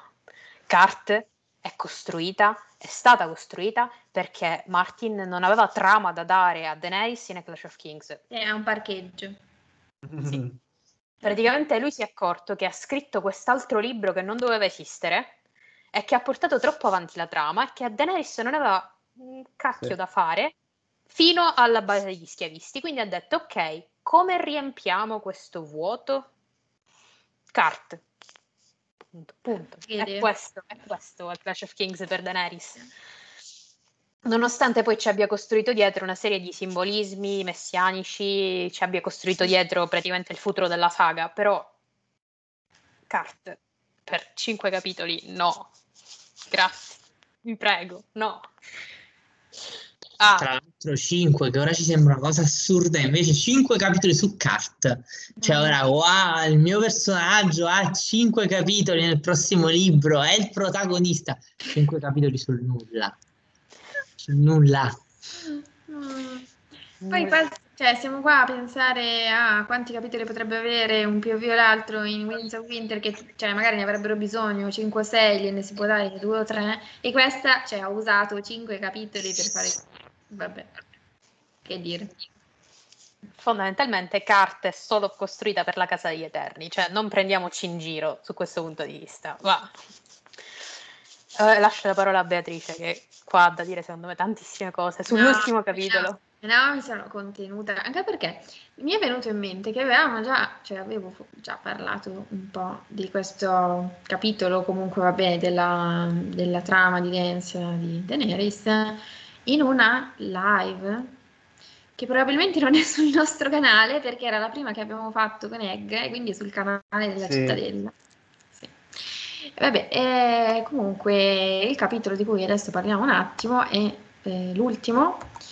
Daenerys 10 A Dance with Dragons è l'ultimo capitolo edito e probabilmente è il più significativo, insieme all'ultimo di A Game of Thrones di cui ha parlato Jacopo, nonché quello che più ci dice di come si svilupperà l'arco narrativo di Daenerys in Winds, perché le premesse della svolta sono già tutte contenute in questa dozzina di pagine. Non è un capitolo lungo di per sé, però è un capitolo molto denso. Ci arriviamo dopo un intero libro in cui si è acuito, diventando quasi insopportabile, lo scontro tra le due identità di madre di Daenerys. Ne avevamo già parlato: da un lato appunto la madre dei draghi, dall'altro l'identità di cosiddetta Misa, cioè la madre del suo popolo, di questi schiavi che lei ha liberato e che ora la seguono come suoi figli. E come diceva Chiara, praticamente queste due identità di Daenerys sono in perenne scontro, perché Daenerys sarebbe quella ragazzina che vuole costruire la pace, vuole giustizia tanto da dare, eccetera, ma non può sfuggire al suo destino e alla sua identità, che è quella appunto Targaryen. E se già nel penultimo capitolo, quindi quello precedente, Daenerys 9, avevamo assistito a una sua istintiva scelta della lato fuoco e sangue al posto del compromesso di pace, che per lei ormai a questo punto sono intollerabili. Era il capitolo appunto di Daznax Pit, quando Daenerys a un certo punto prende il volo ad Orso di Drogon, dopo che Drogon è stato attirato dal sangue nella fossa di combattimento, ha bruciato vivo un sacco di gente. Lei, diciamo, in quel momento non ragiona più. Lei va solo a istinto, come fa in tutti i punti di svolta fondamentali della sua trama. E in quest'ultimo capitolo invece c'è proprio la rottura definitiva, cioè prende anche consapevolezza di quello che prima ha fatto solo a livello istintivo, cioè Dany abbandona la sua identità di Misa in favore del diventare compiutamente madre dei draghi, quindi accettando la violenza e la guerra che scegliere questo lato di sé comporta, e sceglie di lasciarsi guidare dalle visioni profetiche, seppure ambigue, che ha ricevuto, quindi allineandosi, mettendosi nel solco della storia della sua famiglia, che appunto è sempre stata guidata e ha sempre fatto pesante affidamento nel bene o nel male sulle profezie. Siamo nel mare Dothraki, qualche giorno dopo che Dany è volata via da Meereen, appunto in groppa a Drogon, dopo gli eventi di Daznax Pit, e li ricorda come in un sogno, cioè proprio nebulosi. Non si è resa assolutamente conto del caos politico che hanno causato, tant'è che la sua risoluzione, insomma la sua decisione, sarebbe quella di tornare a Meereen, pensando che siano ancora in essere gli accordi di pace con gli Yunkai. Infatti lei a un certo punto pensa: by now surely all of her hostages would have been released, cioè sicuramente a ora di adesso, perché sono passati alcuni giorni, tutti i suoi ostaggi saranno stati rilasciati, cioè gli ostaggi che si era scambiata con gli Yunkai, diciamo a garanzia che tutto andasse bene nella cerimonia ai posti di combattimento. Assolutamente no, cioè lei non si è resa conto di nulla, perché ha fatto quello che ha fatto in uno stato di trance praticamente. Gli eventi materiali che accadono in questo capitolo realmente sono pochi, cioè quello che è significativo è avviene tutto nella sua testa, cioè la maturazione di una nuova consapevolezza, cioè la presa di una decisione. Tutto è profondamente simbolico, a partire dalla collinetta che Drogon si è scelto come casa e viene introdotta a inizio capitolo, che Dany ha ribattezzato Dragonstone, e anche la riottosità del drago, perché Drogon non ne vuole assolutamente sapere di riportarla a Meereen. Si dice, Dany conosceva il richiamo di casa, e tra l'altro qua mi riallaccio a quello che diceva prima Domenico sul fatto che Daenerys da sempre ha il sogno di casa, ed è una casa a cui è destinato a non poter mai tornare, a non poter mai avere realmente una casa. Dice avrebbe preferito tornare a Meereen a dorso di drago, ovviamente, ma questo non era un desiderio che Drogon sembrava condividere, e per quanto lontano il drago volasse ogni giorno, al calar della notte un qualche istinto lo riportava a casa a Dragonstone. Cioè è sempre l'istinto che guida il drago, così come è l'istinto che guida Daenerys quando si decide di abbracciare il suo lato Targaryen, il suo lato di madre dei draghi. Vabbè, comunque, nonostante il rifiuto di Drogon, Dany si incammina a piedi per tornare a Meereen, cioè cercando di seguire un fiumiciattolo che ritiene essere affluente dello Scazadan. Dai suoi figli umani, perché hanno bisogno di lei, eccetera, ma ad ogni passo la seduzione del pensiero di mandare a quel paese la città di cui è diventata regina, ma ad un prezzo troppo alto, quindi di non tornarci, diventa sempre più forte. Quindi abbiamo una serie di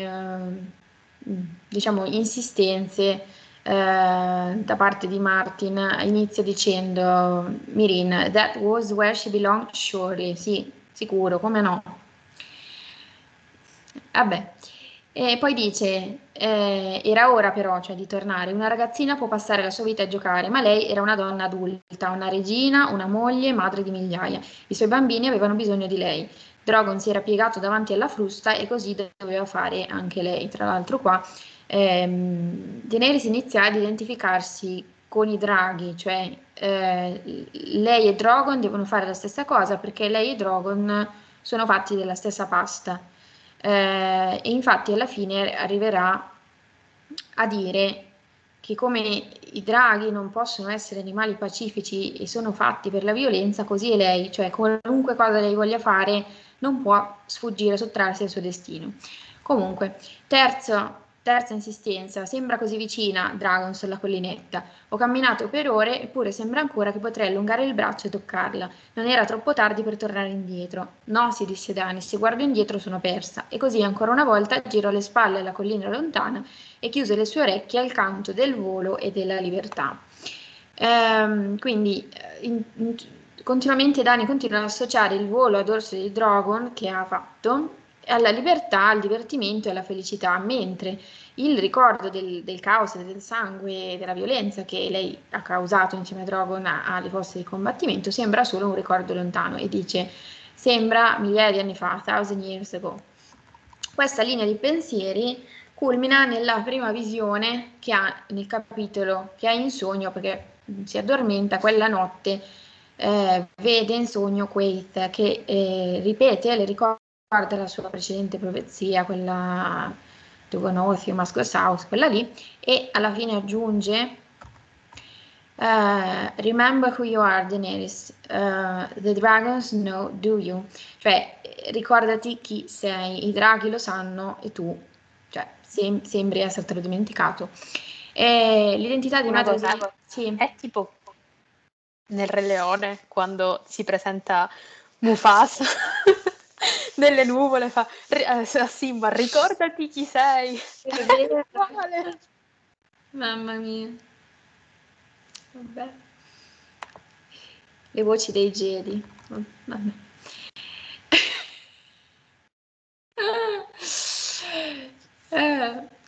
L'identità di madre dei draghi che Daenerys aveva a lungo cercato di soffocare, che è una decisione che materialmente è stata rappresentata a Meereen dall'aver messo in catene i draghi, sta risalendo in superficie, affiancata da un affidamento sempre maggiore alla voce della profezia, che già l'aveva sedotta alla Casa degli Eterni e che Daenerys aveva un tantino accantonato. In tutte queste visioni prodotte dal suo subconscio ricorre sempre anche un senso di rimprovero a se stessa, che man mano si fa sempre più esplicito, più pesante, cioè il senso di colpa per aver abbandonato la strada per cui è nata, per tentare inutilmente di seguire una strada di pace che però le lascia solo l'amaro in bocca, o per dirla con Tyrion, turns to ashes in her mouth, cioè tutti gli sforzi che Daenerys fa per ottenere accordi di pace a Meereen, che in realtà ricordiamo sono validi, cioè lei,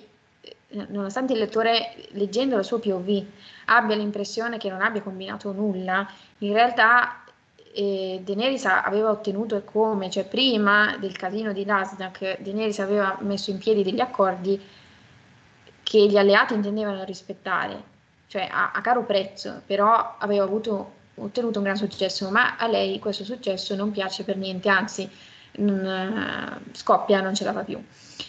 Comunque qua, mentre cammina, mangia delle bacche velenose, ok? C'ha queste, insomma, ha fame, prende questi more, non si capisce bene cosa sono, verdi, eccetera, e le fanno male, entra in uno stato febbricitante e delirante perché ha la diarrea, per cui è disidratata, beve l'acqua, l'acqua è sporca, è tutto, vabbè, non è una bella scena, poveraccia, penso che ci siamo passati tutti, comunque... vabbè, che senso ci sono passati tutti? No, nel senso nello stare male con la diarrea. No, perché per le more no, per le more no. Quello solo a Beautiful le mangiano le more che danno le allucinazioni. Però sì.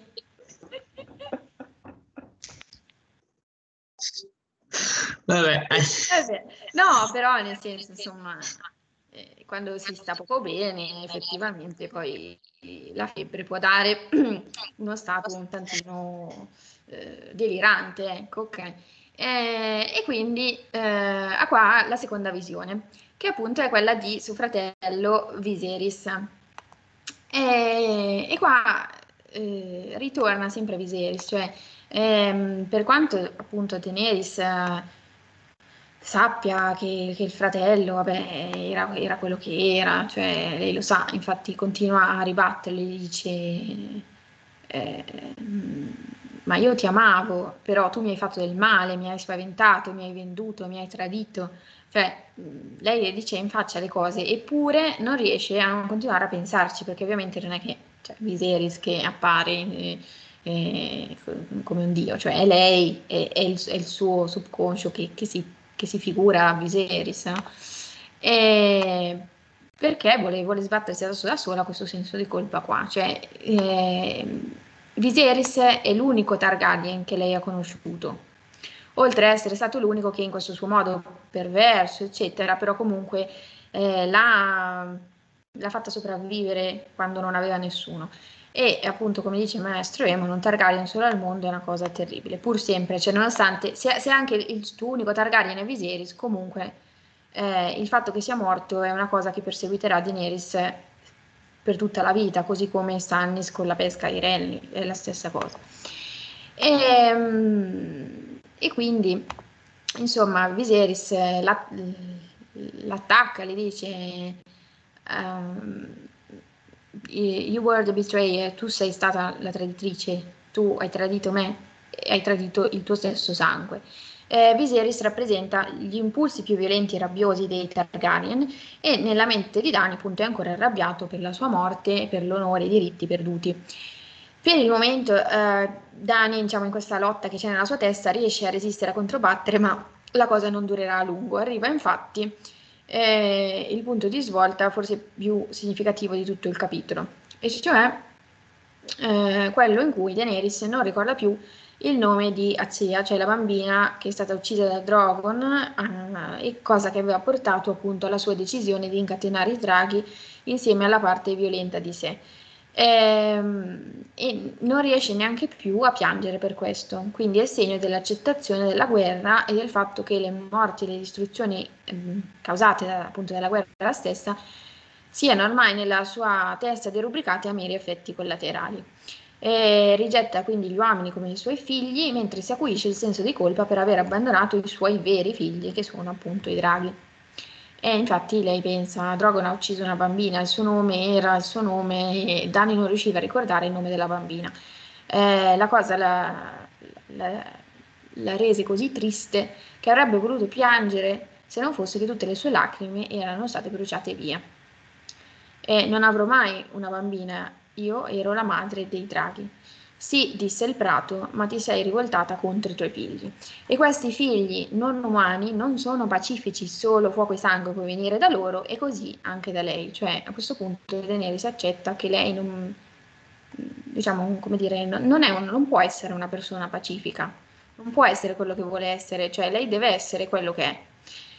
E nel terzo e ultimo tentativo di rimettersi sulle tracce di Meereen arriva la terza e ultima tentazione definitiva, insomma, con la voce di Jorah Mormont, cioè il prato alla voce di Jorah. Meereen dice, Dany pensa di Meereen che ormai è rigettata in toto, Meereen non era casa sua né mai lo sarebbe stata, Meereen sarebbe sempre stata la città dell'arpia e Daenerys non poteva essere un'arpia. Mai, disse il prato con l'intonazione rauca di Jorah Mormont, sei stata avvertita, altezza, lascia stare questa città, ho detto, la tua guerra è a Westeros. Ero stanca, Jorah, ero stanca della guerra, volevo riposare, ridere, piantare alberi e vederli crescere, sono solo una ragazzina. No, sei il sangue del drago, i draghi non piantano alberi, ricorda chi sei nata per essere, ricorda le tue parole, e lei dice fuoco e sangue. Questa è la rottura definitiva e quindi è l'accoglienza più piena dell'interpretazione profetica e violenta della sua natura Targaryen. La Misa che si è sacrificata per i suoi figli, che ha protetto Meereen dalle forze nemiche che l'attaccavano sia da dentro che da fuori, è stata spazzata via dal soffio di drago e davanti a lei ora si prospetta solo un percorso costellato di fuoco e sangue. Mi stanno venendo in mente una serie di parallelismi con Jon Snow. Allora, le tre tentazioni. Esatto. John, sì, esatto. Le tre tentazioni sono, quali sono? Rob a sud della guerra e lui che corre, ma proprio tanto, lo fermano proprio al pelo. A pelo. 2, Stannis che gli offre sul piatto d'argento tutto quello che ha sempre voluto. Dice no, perché Winterfell è di Sansa. 3, Arya. Non ci vede più. Nonostante tipo 2 capitoli prima ha detto non ho una sorella, appena sa che Arya è a 2 minuti da lui fa non me ne frega più niente, io non sono un guardiano della notte, io sono uno Stark, sono il fratello, vado, corro. Al contrario di Daenerys che dimentica il nome della ragazzina, lui ricorda, lui per Arya va su tutte le furie, qualunque voto che lui abbia mai fatto viene meno e non gliene frega più niente. La differenza poi alla fine è questa. Se da un lato Daenerys, grazie a suo fratello, dimentica il nome della ragazzina e con suo fratello, grazie al fratello morto, abbraccia il suo lato Targaryen, fuoco e sangue. Dall'altra parte c'è un Jon Snow che, grazie al nome della sorella e della ragazzina che è la sorella, non è che abbraccia il motto degli Stark, però va via e ne subisce le conseguenze, esattamente come Daenerys ne sta subendo le conseguenze della tentazione che l'ha portata via. Chiudiamo qua. Non so se siete d'accordo su questa cosa, insomma, mi sono venuti proprio i flash, proprio così. Sì, io mentre lo dicevo mi venivano in mente le tre tentazioni di John, però è chiaro che anche queste sono riferimenti messianici, come sia Daenerys che John sono figure messianiche, sono state riprese le tre tentazioni, è stata ripresa la risurrezione, diciamo, vera o simbolica che sia. Sì. E comunque appunto Viserys che inizialmente era quello criticato, eccetera, poi alla fine Daenerys abbraccia le sue idee, ovvio che, diciamo, non è una figura debole, così pietosa come era Viserys, non ha tutto il lato, diciamo, sessista e proprio basso, ecco, che ha Viserys, però alla fin fine quello che lui dice, il trono è mio, mi spetta e devo andare a riconquistarlo con fuoco e sangue, cioè alla fine lo fa suo. Ma anche e soprattutto quello che diceva all'inizio, cioè lei comincia, cioè il potere che usurava Viserys e che lo rendeva folle, incomincia a questa altezza evidentemente a usurare Daenerys, per cui Daenerys diventa quello che sottolineavi tu, dice non è conscia più, non capisce più neanche che cosa sta accadendo a Meereen.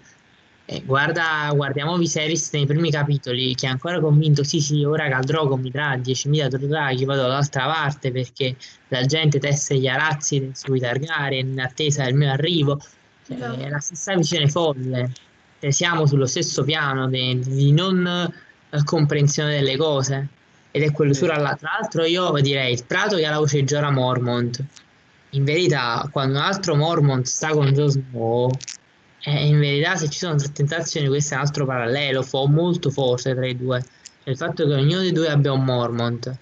Poi evidentemente le intenzioni di George Mormont e di Jorah Mormont sono diverse nei confronti di Daenerys e di Jon Snow, però cioè, ci sono, soprattutto il fatto che torni Mormont in questa fase, quando lei mi dava esiliato eccetera, e che parli come il prato, è evidente che è una figura di riferimento. Tra l'altro questa è una delle cose che ho tolto all'inizio perché ho pensato diventasse troppo lungo, ma qui c'è il primo incontro con Ser Jorah Mormont, la prima volta lo vediamo qui.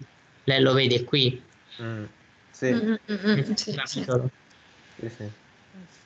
Ho trovato quello che volevo dire su Stannis detto molto meglio da un commento su Reddit che avevo tipo salvato anni e anni fa. Comunque mi dice la generale storia di Stannis è un parallelo, un foreshadowing di quello che accadrà a Daenerys.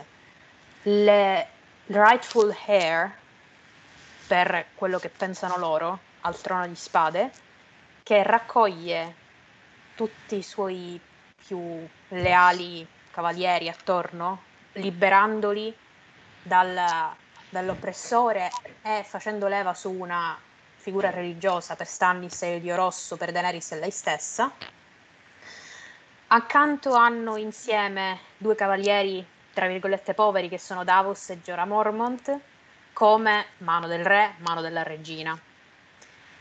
Entrambi invadono da Dragonstone, o almeno Daenerys probabilmente partirà da là. Falliranno a King's Landing in modo più che spettacolare.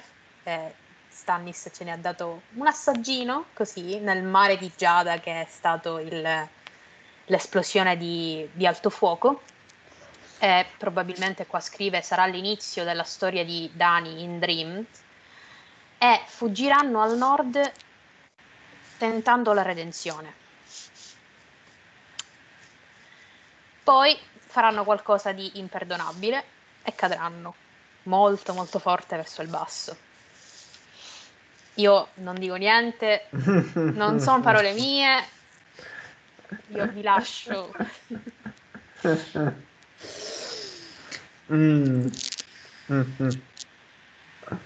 Va bene. Comunque la mia parte è un po' delicata, soprattutto nell'ultima parte, nel senso, ne parlerò di quello che probabilmente è la fine e morte di Daenerys Targaryen, perché muore, ragazzi, non è che qua che stiamo a raccontare balle. Chiara, stai calma. Io sto calmissimo. Calma. Allora, cosa accadrà? Ho capito. Vabbè, comunque, cosa accadrà a Daenerys in The Winds of Winter? Ucciderà Khal Jhaqo usando Drogon. Siamo rimasti praticamente alla fine di Dance with Dragons, che questo Khal Jhaqo, che era uno dei co di Drogo, ha questo grandissimo calasara attorno a sé, la ritrova con Drogon in mezzo al deserto praticamente. L'obiettivo qual è? Quello di riportarla al Dosh Kalin. Alla morte del Khal, tutte le Khaleesi vanno là e diventano le vecchie decrepite che fanno le profezie. Probabilissimo. Cioè, il capitolo probabilmente Daenerys 1 si aprirà immediatamente dopo, pochissimo tempo dopo, la fine di Daenerys 10 in A Dance with Dragons. Parentesi, tutto questo l'ho preso dal Good Queen Ali, che è un blog che abbiamo abbastanza usato durante tutta l'analisi. Non sono d'accordo con alcune delle sue idee, poi vi dirò come e perché. Comunque l'idea principale, l'idea di base è giusta, cioè il faccia a faccia tra Daenerys e Drogon, in piedi sopra la carcassa insanguinata di un cavallo che Drogon ha ucciso. Ehi? E Khal Jhaqo e il suo mezzo centinaio di guerrieri a cavallo è uno scenario troppo importante e profetizzato per non esplorarlo, o esplorarlo solo nei flashback. Questo è un momento che è stato costruito fin dalla fine del primo libro. Nel penultimo capitolo di A Game of Thrones, Daenerys ha giurato che Mago e Khal Jhaqo avrebbero implorato pietà, la stessa pietà che avevano mostrato a Eroe. Inoltre, affinché il lettore non pensi che l'autore abbia dimenticato, Daenerys fa esplicito riferimento al fatto che Jhaqo se ne sia andato a cavallo con parte del calasar di Drogo e allo stupro e all'assassinio di eroe da parte di Mago proprio nell'ultimo capitolo di Dance with Dragons. Daenerys non solo ha ancora fresche in mente le crudeli gesta di questi due personaggi, ma è anche in grado di mettere in pratica la sua promessa. E cosa succede? Naturalmente ora ha una cavalcatura molto più temibile, Drogon, un drago che può e ha ucciso bambini, uomini e bestie adulte. Lei stessa ha iniziato a essere un vero e proprio Dragon Rider. Ma anche personalmente Daenerys ha scartato l'abito pacificatore e conciliante di regina di Meereen, la maggior parte del suo arco narrativo nei Dance with Dragons, per abbracciare chi sei, che cosa sei fatta per essere, il sangue del drago, fuoco e sangue. Quindi non sorprenderebbe se Khal Drogo sopravvivesse a Daenerys 1, non sopravviverebbe anzi, a Daenerys 1 in The Winds of Winter. Probabilmente sarà bruciato oppure no nel primo paragrafo, non si sa. Comunque non sopravvive al primo capitolo di Daenerys, perché ti presenti davanti a questa col drago, tu sai che questa ti odia, a un certo punto tu non esisti più. Ci deve essere, anche se minimo, quindi non lo ucciderà subito, un certo riconoscimento tra questi due. In pratica è una versione 100 volte migliore di quello che è accaduto nella sesta stagione del Trono di Spade. Non so se vi ricordate, quell'arco Dothraki è finito con lei nuda che esce dalla tenda, non succederà, ma succederà meglio, nel senso saranno lei e Drogon che faranno un casino della Madonna. Ed è anche giusto che sia così, perché come ha detto Bea, lei e Drogon sono praticamente un'unica cosa, esattamente come lo sono gli Stark e i loro metalupi. Il tono narrativo di fine Dance with Dragons nel POV di Dany ha assunto un tono curiosamente neutrale, cioè notando solo che fu così che Khal Jhaqo la trovò. Ma ci deve essere anche qualche dialogo esplicito tra i due che mostri che ognuno capisce chi è l'altro. È probabile che alla fine Jhaqo faccia quello che avrebbe dovuto fare anni fa, cioè riportare Daenerys indietro ad Dosh Kaleen, dove secondo le usanze Dothraki sarebbe dovuta andare alla morte di Drogo, cosa che Daenerys ovviamente non vorrà e rifiuterà apertamente. Aperte le scommesse su una menzione di eroe da parte di Daenerys. Inoltre, ma giusto perché non devono succedere altre cose in The Winds of Winter, forse è in ballo anche un combattimento tra i due, cioè Dany e Jhaqo. Non solo un tale combattimento darebbe a noi lettori un'altra opportunità di vedere Daenerys che impara a comandare il suo drago in un ambiente di battaglia, ma Daenerys ha anche bisogno di mostrare ai Dothraki riuniti perché merita di essere acclamata come loro capo supremo. Essendo i Dothraki impressionati solo dalla forza e dall'abilità del cavaliere, Daenerys ha bisogno non solo di uccidere Khal Jhaqo in modo inequivocabile, ma anche di mostrare la ferocia della sua cavalcatura. Daenerys si è fatta chiamare Khaleesi del Grande Maladerba, ma se vuole dimostrare perché non deve essere riportata indietro al Dosh Kaleen, deve suscitare meraviglia e terrore da parte dei guerrieri riuniti di Jhaqo. Tuttavia, è probabile che Daenerys non passi una grande quantità di tempo con i Dothraki in The Winds of Winter. Con l'enorme numero di POV in questo prossimo libro, dubito che i grandi personaggi avranno archi di 10-15 capitoli, che erano un punto fermo nei romanzi precedenti. Quindi, cappellino di alluminio, diciamo che Daenerys 1 The Winds of Winter termina con Daenerys che decide di andare a Vaes Dothrak, a capo del Calasar di Jhaqo, portando con sé gli altri Khal. In Daenerys 2 Daenerys riceve l'oblazione del Dosh Kaleen, che abbiamo visto profetizzata già nella Casa degli Eterni, viene acclamata come Khal dei Khal. Grande punto interrogativo ovviamente è Mago. George Martin lo ha menzionato prima come un personaggio ricorrente in The Winds of Winter, in contrasto col suo ruolo nello show, dove è stato praticamente ucciso nella prima stagione. Ora, prendetelo con le pinze, questo l'ha detto nel 2011. È probabile che abbia tagliato completamente questa storyline, o almeno abbia deciso di non dare a Mago un ruolo così importante. Che senso? Chi è Mago? Mago è uno dai tanti che è scappato. Potrebbe passare dalla parte di Daenerys? Che si stacchi da Jhaqo? Non si sa. Che rimanga fedele alla Khaleesi fino alla fine? Grande punto di domanda su questo personaggio. E siamo in data 7 marzo 2017, perché da questo momento in poi c'è questa Good Queen Ali riceve una serie di domande su Daenerys e non smette di rispondere fino a settembre su queste cose. Sempre rispetto alla storyline di Daenerys, a come si amalgama anche ai POV di Barristan, chiedono: Barristan, pensi che Barristan morirà a Meereen? Wars and Politics of Ice and Fire ha delineato una teoria piuttosto convincente sul passaggio di Barristan da parte di Aegon, e lei non è d'accordo su questa cosa. Dice: non posso parlare della presunta argomentazione dell'autore, ma posso parlare del perché ritengo più probabile che Barristan muoia a Meereen prima che Daenerys ritorni, piuttosto che tradirla per il giovane Aegon. L'arco di Barristan... uno dei punti in cui non siamo d'accordo praticamente tra quattro persone. L'arco di Barristan, dice in A Dance with Dragons, è stato indubbiamente breve, ma credo che si sia rivelato più che soddisfacente nel cristallizzare gli elementi tematici della sua storia in modo significativo, impostando anche la sua caduta. Secondo me la storia di Barristan ha riguardato in gran parte la domanda cosa significa servire un re, il che, ragazzi, è giusto, però c'è anche altro, non è solo questo. È il re giusto per Barristan?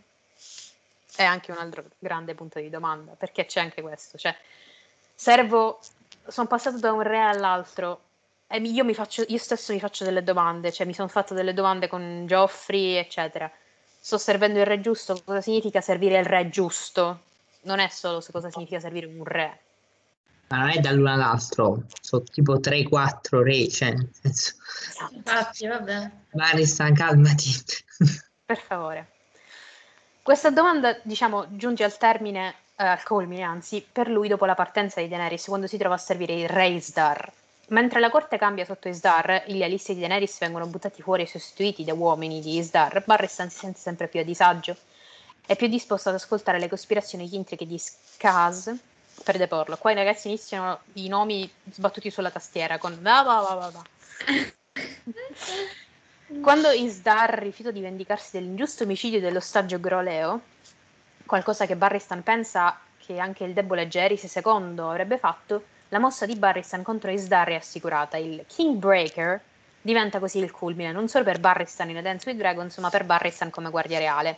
Finalmente fa quello che avrebbe dovuto fare con Aerys o Robert, cioè deporre un re indegno in favore di una regina legittima, o almeno governare in nome di una regina legittima, rompendo il cieco giuramento di fedeltà che ci si aspetta da una guardia reale nella casa della giustizia. Tuttavia, Barristan ha commesso un errore critico in A Dance with Dragons. Un errore che credo si rivelerà la sua rovina, fidarsi dello Shave Fate. Se parli di questo, c'è un errore che... uno, va bene. Barristan non è stupido, e beh, fino a qua ci siamo. No. Ma si è stupido. Assolutamente. Vabbè, ma stupido no, dai, un po' è ingiusto, povero. Proprio. De Gasperi uguale proprio, simile, Togliatti, la via di mezzo, dai. Stessa lungimiranza del Concordato di Salerno, proprio uguale. Comunque, Barristan si è accordato con un uomo senza scrupoli, ambizioso e ingannevole. È lo Shave Pate che quasi certamente ha avvelenato le locuste e le fosse di The Snack. Lo Shave Pate che ha trascorso Dance with Dragons ad ostacolare Hizdahr, lo Shave Pate che ora ha il controllo della città vera e propria, con Barristan and the Queen che porta la guerra fuori le mura. Dice: non ho dubbi che lo Shave Pate approfitterà dell'assenza di Barristan per promuovere i suoi obiettivi politici che Barristan trova terrificanti. Quindi credo che The Winds of Winter servirà come un grande trionfo e poi un immediato tragico epilogo per il Cavaliere Bianco. Il capitolo rilasciato in anteprima, Barristan 1, termina con un forte discorso pre-battaglia, un discorso chiaramente alimentato dalla sua decennale esperienza marziale, un discorso che alle sue ultime parole d'eroe è scritto sopra. Ammetto che il finale di Barristan 2 e The Winds of Winter, mai pubblicato ma letto, mi fa persino rabbrividire un po', mi piace tanto, insomma, le piace tanto. L'intero capitolo è un palcoscenico per mostrare l'abilità di Barristan come comandante in guerra, ma soprattutto l'agire della sua voce quando paragona lo sbarco della flotta di Victarion al martello e all'incudine del Red Grass Field. Minchia che paragone, comunque. Dice, è uno dei momenti più emozionanti di A Song of Ice and Fire, anche se non è ancora uscito. Wow. Che tragedia allora per Barristan tornare nella città adottiva come un eroe, il salvatore di Meereen, il cavaliere leale e vero, solo per scoprire che in sua assenza lo Shave Pate ha fatto uccidere Hizdahr, Re Snack e i bambini ostaggi. L'odio dello Shave Pate nei confronti di Hizdahr è un dato di fatto per tutta Dance with Dragons e più volte ha chiesto che i bambini ostaggi che Daenerys ha preso fossero uccisi, prima come rappresaglia per gli omicidi dei figli dell'Arpia e poi come per gli omicidi degli ostaggi meriniani con gli Yunkai, anche se Daenerys e Barristan si sono rifiutati perché sono affezionati ai bambini. Barristan tornerà in città per scoprire che lo Shave Pate ha effettivamente preso il controllo del governo, ha eliminato i suoi nemici politici, eccetera.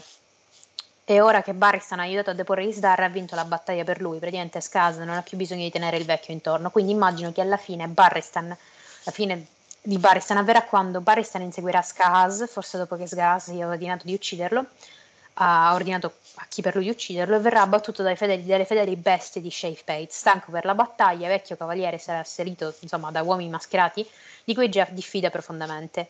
La fine di Barristan in quanto tale sarebbe completamente in linea con qualcosa che ho cercato di sottolineare come tema ricorrente in A Song of Ice and Fire, cioè la caduta di un protagonista può essere tragica pur essendo radicata nei suoi stessi passi falsi e fallimenti. Praticamente è la fine di Barristan nella serie TV. E infatti che proprio no. Dice: preferisco questo finale per Barristan anche per l'impatto che era su Daenerys. Ho detto prima che potrei vedere Daenerys passare due capitoli coi Dothraki, uno uccidendo il Khal Jhaqo e uno essendo proclamata a Vaes Dothrak, prima di tornare a Meereen in o intorno a Daenerys 3. Daenerys scoprirà che al suo ritorno che il suo cavaliere bianco è sparito, l'unico altro Westerosi nel suo equipaggio senza Jorah, la connessione tra lei e il suo passato familiare, un uomo di cui pensava di potersi fidare. Non si sa come però, un intero nuovo gruppo di consiglieri sarà lì per aiutare, cioè Tyrion, Mocorro e Marwyn, tra i loro insomma associati. Inoltre, a differenza di Barristan, questi uomini non cercheranno di reprimere il suo lato più violento.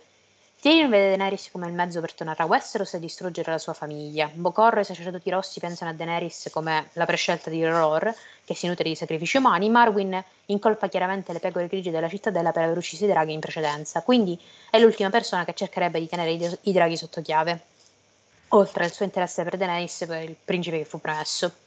La perdita di Barristan aiuterà alla transizione di Daenerys in una completa modalità fuoco e sangue, anche se secondo me è già avvenuta, non è che serve Barristan qua, di cui pensa abbia bisogno telepaticamente parlando prima che possa diventare l'eroe salvatore dell'umanità alla fine di A Song of Ice and Fire. Anche su questo punto io e lei dissentiamo,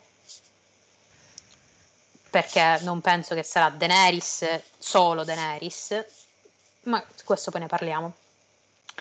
Pensando a un livello insomma metanarrativo, su questo presunto punto di svolta a favore di Aegon, non sarebbe narrativamente sorprendente per Daenerys affrontare un altro traditore, consigliere. Anche in questo caso, perché? Cioè, si deve costruire la sfiducia di Daenerys nei confronti di chi le è vicino. Cioè, a sto punto, come gliela facciamo avvicinare a Jon?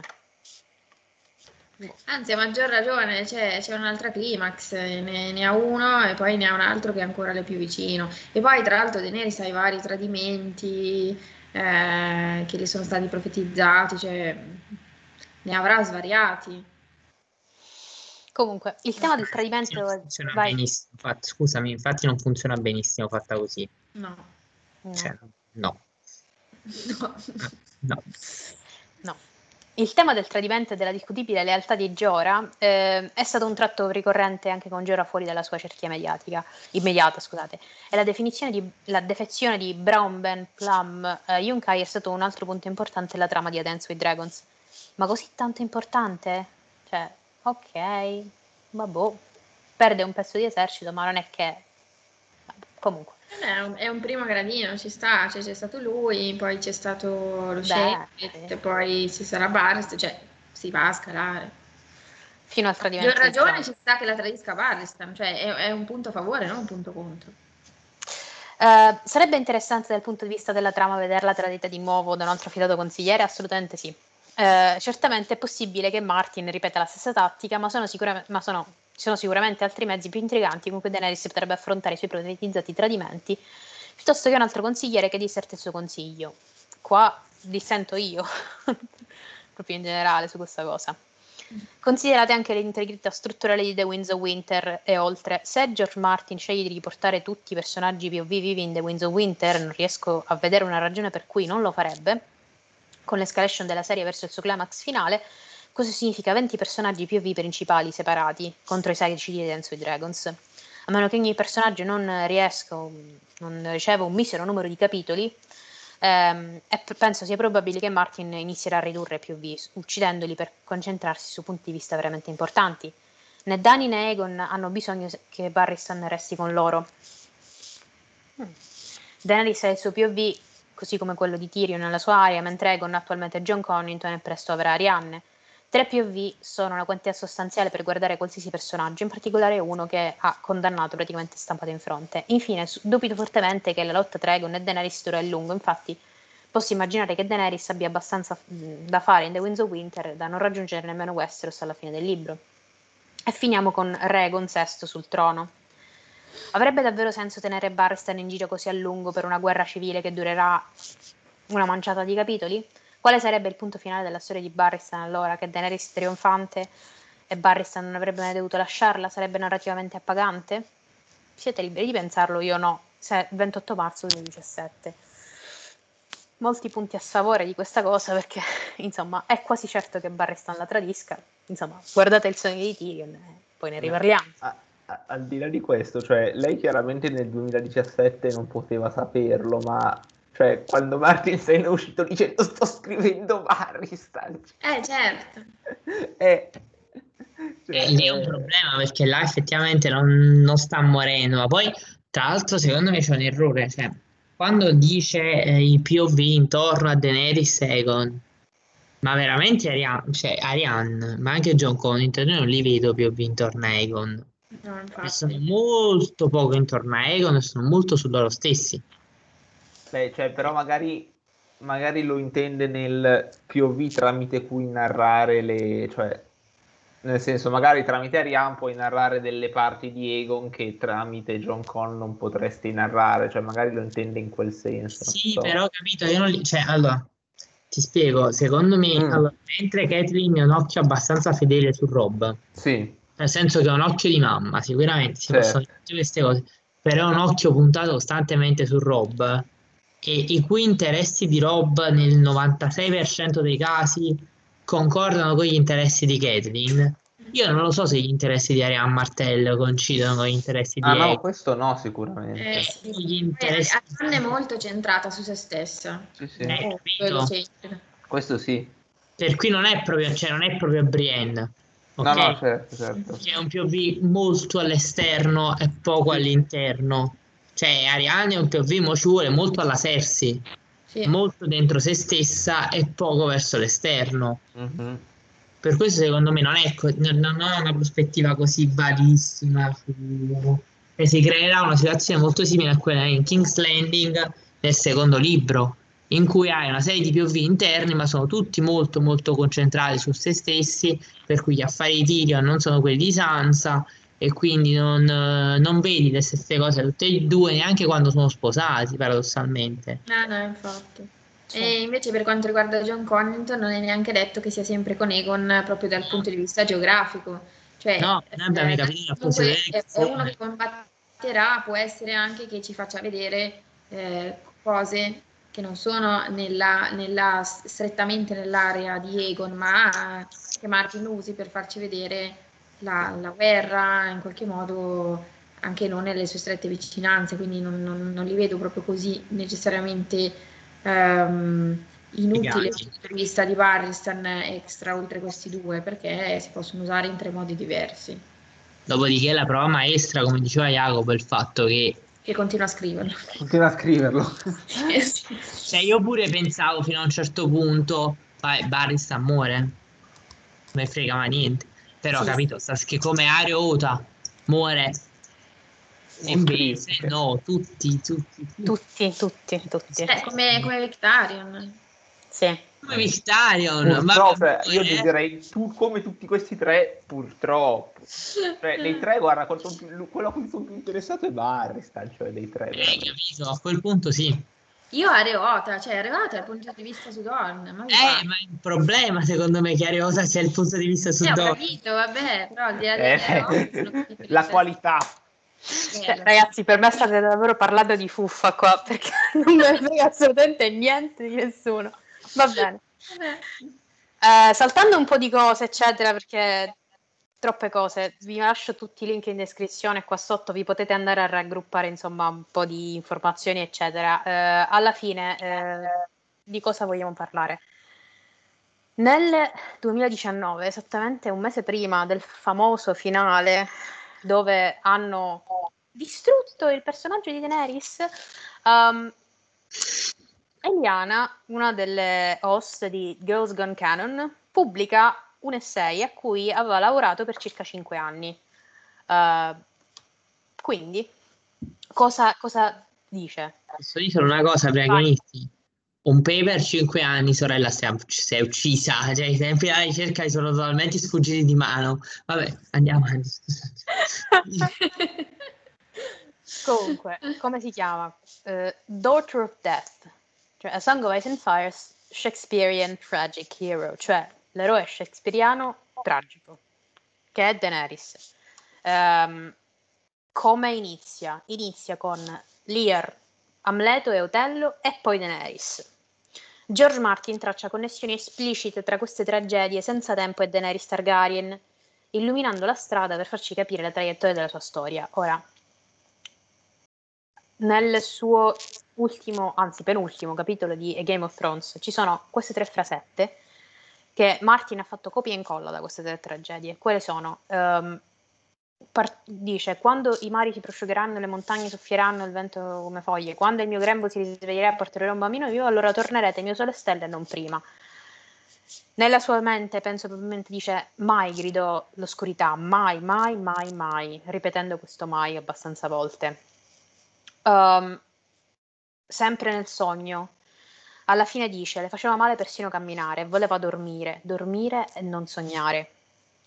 Altra cosa, sta per uccidere Drogo e dice, si inginocchiò, baciò Drogo sulle labbra e premette il cuscino sul suo viso.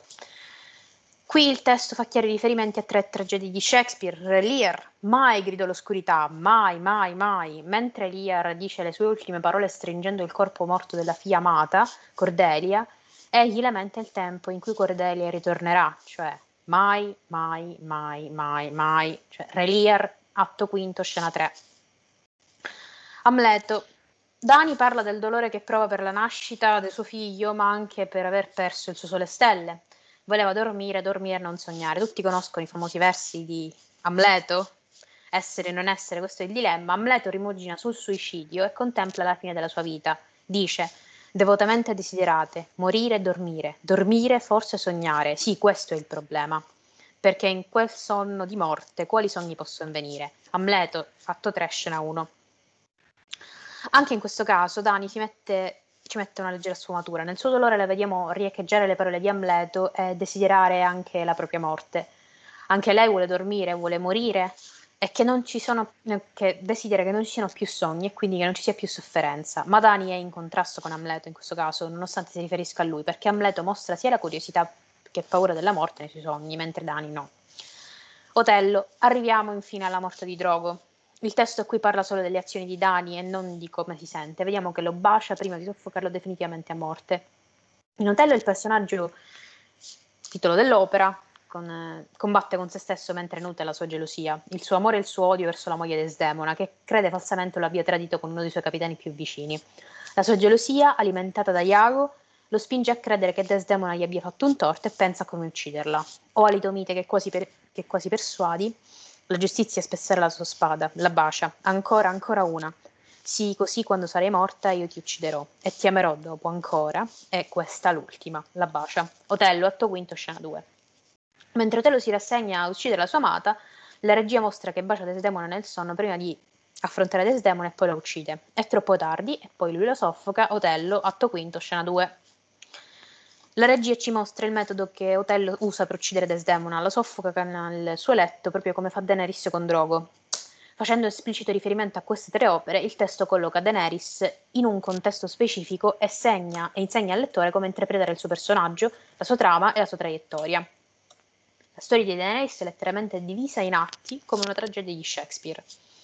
Quindi abbiamo un atto primo, che è l'esposizione, poi la crescita del conflitto e poi la catastrofe. Probabilmente noi siamo verso la fine della seconda parte, cioè tra il terzo e il quarto atto, ancora il quinto, se lo vediamo, non si sa. La cosa principale che mi preme, insomma, leggervi, che è davvero le ultime 2 pagine, sono le ultime parti di questo essay, che sono la morte, cioè parlano della morte di Daenerys, del resto di A Song of Ice and Fire, c'è la fine, il sogno di primavera, e poi le conclusioni. L'incapacità di Dani di cedere all'altro desiderio di amore del suo cuore, cioè non la madre dei draghi ma la Misa, sarà la sua rovina. Avendo combattuto così duramente per sopravvivere, per tornare a Westeros, per vincerlo, so che è orgogliosa, come no, cos'altro le è rimasto se non l'orgoglio, è incapace di cedere. Entrambe le scelte per Daenerys sono la morte, ragazzi, va incontro alla morte, lo sappiamo già dal primo capitolo. Le vetrate, insomma, sono abbastanza esplicite. Daenerys e i lettori hanno avvolto l'identità stessa di Daenerys con la regalità e i draghi. Nelle parole di Maestro Aemon, il fuoco consuma. Rinunciare alla regalità appartiene a personaggi minori e comporta la perdita dell'identità. Così Dany senza avanza verso una tomba che si è creata da sola. L'eroe tragico deve essere quello che porta avanti l'azione della propria fine. Ovviamente a questo punto, non avendo né la fine dello show né i libri rilasciati mentre scrivo questo, non conosco il metodo esatto di come Daenerys morirà. Ma penso che ci siano alcuni aspetti di emozioni che verranno trasmessi, soprattutto nei libri, poiché un eroe tragico esclude le possibilità di morte di parto per Daenerys. Cioè non muore di parto e non morirà sacrificandosi per un bene superiore, e se lo farà, anche se sono molto meno entusiasta di questa possibilità, non sarà così semplice, risulterà in una complicazione che è colpa sua, esattamente come Re Lear. Anche se alcuni lettori possono pensare che la morte per parto sarebbe tragica, non è tragica nel senso di livelli shakespeariani, e direi che è anche fuori carattere per Martin, un personaggio come Daenerys. Poi ma vogliamo finirla con le donne che muoiono di parto alla fine, per favore? Anche perché che se ne fanno di un bambino di Daenerys? Porca miseria, finiamola, basta. No, no, su questo sono serissima, ma di che stiamo parlando, per favore? La morte per parto è un fenomeno unicamente femminile e punirebbe Daenerys per la sua sessualità. Nel resto di Sangue e Senfire, mentre la sessualità o l'abuso sessuale possono essere usati per spingere personaggi come aventi grandi appetiti malvagi, i personaggi non vengono puniti a causa del sesso, anche se Cersei lo è. E infatti qua, nella frase successiva, non sono d'accordo, cioè Cersei soffre per le sue stesse azioni malvagie e non per aver partorito figli dell'incesto. Non è così, cioè non viene punita per l'incesto, ma viene punita per aver fatto sesso, in poche parole. Tywin muore non perché è andato a letto con scema, ma per la sua crudeltà. Ancora più chiaramente Craster muore per aver tolto l'ospitalità ai guardiani della notte. Insomma, del secondo, il sacrificio, personalmente non credo che una tale fine sarebbe così semplice né valorosa per Daenerys. Sì, l'ordine morale della storia richiede proprio che venga eliminato il male che si manifesterà nella parte successiva della storia attraverso Euron e i White Walkers, e insieme adesso la perdita del bene. Ma il punto è che un personaggio di tale grandezza, di tale tragedia come Daenerys, esistono entrambi, cioè grandezza e tragedia. Se il ghiaccio può bruciare, allora l'amore e l'odio possono accoppiarsi, e non si riferisce soltanto a accoppiamenti romantici. L'amore e l'odio si rincontrano all'interno di Daenerys. Tuttavia penso che ci sono situazioni in cui la morte di Daenerys potrebbe sembrare un sacrificio, anche se in realtà non lo sarà. Ci sono casi di suicidio nelle tragedie di Shakespeare, ma non sono fatti in senso altruistico. Il sacrificio in sé non è tragico nella definizione shakespeariana, e si sentirà agrodolce, come desidera Martin. In Re Lear, Lear muore salvando la sua amata figlia, ma Cordelia è caduta prigioniera in quella guerra contro le sue sorelle a causa delle azioni di Lear in primo luogo, e alla fine lui non riesce a salvarla in tempo. Entra nell'ultima scena con il suo corpo tra le braccia e, dopo aver usato le ultime forze per salvare la figlia, muore anche lui. La sua morte è opera sua, anche la morte di sua figlia è il risultato dei suoi stessi errori, anche se ha elementi che possono sembrare un sacrificio a causa della nobiltà del lato finale, alla fine però non lo è. Daenerys farà probabilmente errori simili a causa delle sue paure con Viserys e il giovane Griff e i sussurri di Tyrion, respinge Jon e si impegna troppo tardi nella guerra contro gli estranei. Con un fratello, la morte dell'amore, cioè rifiuta l'amore di Jon, o comunque dopo che Jon farà quello che farà, probabilmente la tradirà, glielo spinge via, ma più che dalla gelosia, dalla paura forse del tradimento, del dolore, oppure dal fatto che lui l'abbia tradita, eccetera. Cioè rifiuta l'amore di Jon più tardi. La sua morte può contenere nobiltà, può essere in battaglia contro i White Walkers, eccetera. In un sussulto, la storia espelle sia il male che il bene che è dentro Daenerys, cioè Westeros e i lettori e gli altri personaggi la piangeranno. In che senso? Cioè, la morte di Daenerys sarà l'annullamento sia del male che del bene, perché non è che sarà soltanto la salvatrice, ma sarà anche quella che porterà praticamente le bombe atomiche a Westeros, ecco. Qual è il sunto di questa cosa? Cioè, il fatto che esistano sia male che bene dentro Daenerys vuol dire questo. La morte di Daenerys non sarà la soluzione a problemi estranei. Come per Ned Stark, che ha il suo arco narrativo completo, la sua morte ha servito per uno scopo narrativo più grande. E anche se la storia di Dany si sta concludendo, c'è più grande arco narrativo in A Song of Ice and Fire. La perdita di un drago della morte del giovane Griff indebolisce la forza dal lato dei vivi. Cioè, cosa si sta parlando qua? Si sta parlando del fatto che a Daenerys verrà sottratto un drago e finirà nelle mani di qualcuno. nelle mani di qualcuno indebolirà quindi la parte dei vivi, perché verrà meno una forza per combattere gli estranei. Quindi, in termini di posta in gioco drammatica, anche con due draghi comunque il lato dei vivi ha ancora un vantaggio, specialmente con le loro armi, cioè con tutti gli eserciti che Daenerys si porta dietro. Come in ogni storia, la tensione drammatica deve aumentare. La morte di Daenerys rappresenta la perdita del bene in termini di valori come regina che cerca la liberazione degli schiavi e voleva essere migliore di Viserys, probabilmente migliore anche del giovane Griff. Ma sarà anche una perdita di bene dal lato degli eroi, rafforzando gli antagonisti. Ora, le forze diventano più omogenee, rendendo la vittoria meno sicura, o gli estranei superano in forza il lato dei vivi. Quindi teniamo in mente due possibilità: che gli estranei si impossessino del drago di Young Griff e lo rianimino insieme a quello di Dany, permettendo loro di diventare forti come i vivi, oppure il drago se lo prende Euron. Ora, qua lei insomma non fa riferimenti, però se lo prende Euron, quel drago alla fine darà forza ai morti. Chiunque conoscono qualsiasi storia ha familiarità con questa tensione. È il momento in cui il nemico sembra sul punto di vincere, quando il timer della bomba sta per arrivare a zero prima che gli eroi la disinneschino. Senza Daenerys la fiducia è persa, ma anche la speranza e il sospiro di sopravvivenza, quindi la cacciata del male e il lutto del bene. Conclusioni, ragazzi, davvero finito. Non vi entro in questa storia. Daenerys semplifica il fascino di Martin per il cuore umano in conflitto con se stesso, che sta alla base della letteratura americana dall'alba dei tempi, attraverso la lente di un eroe tragico shakespeariano. È una giovane ragazza costretta in circostanze incredibili, che supera molte sfide apparentemente insormontabili, ma come per molti personaggi e persone la sua sfida più grande è all'interno del suo cuore. All'interno delle molte voci che compongono A Song of Ice and Fire, la storyline di Dany affina quella degli altri personaggi e allo stesso tempo beneficia del loro sviluppo, della loro ambizione per il trono, della loro lotta contro la solitudine. Mette in evidenza la crudeltà di un mondo in cui amante e nemico diventano difficili da distinguere. Jon, dall'essere una giovane ragazza a una giovane donna che deve sopportare il dolore e combattere più duramente per il suo posto nel mondo. Non sostengo la morte di Dany come un giudizio sulla sua bontà etico-morale come personaggio, né sul mondo che abita, cioè su Westeros.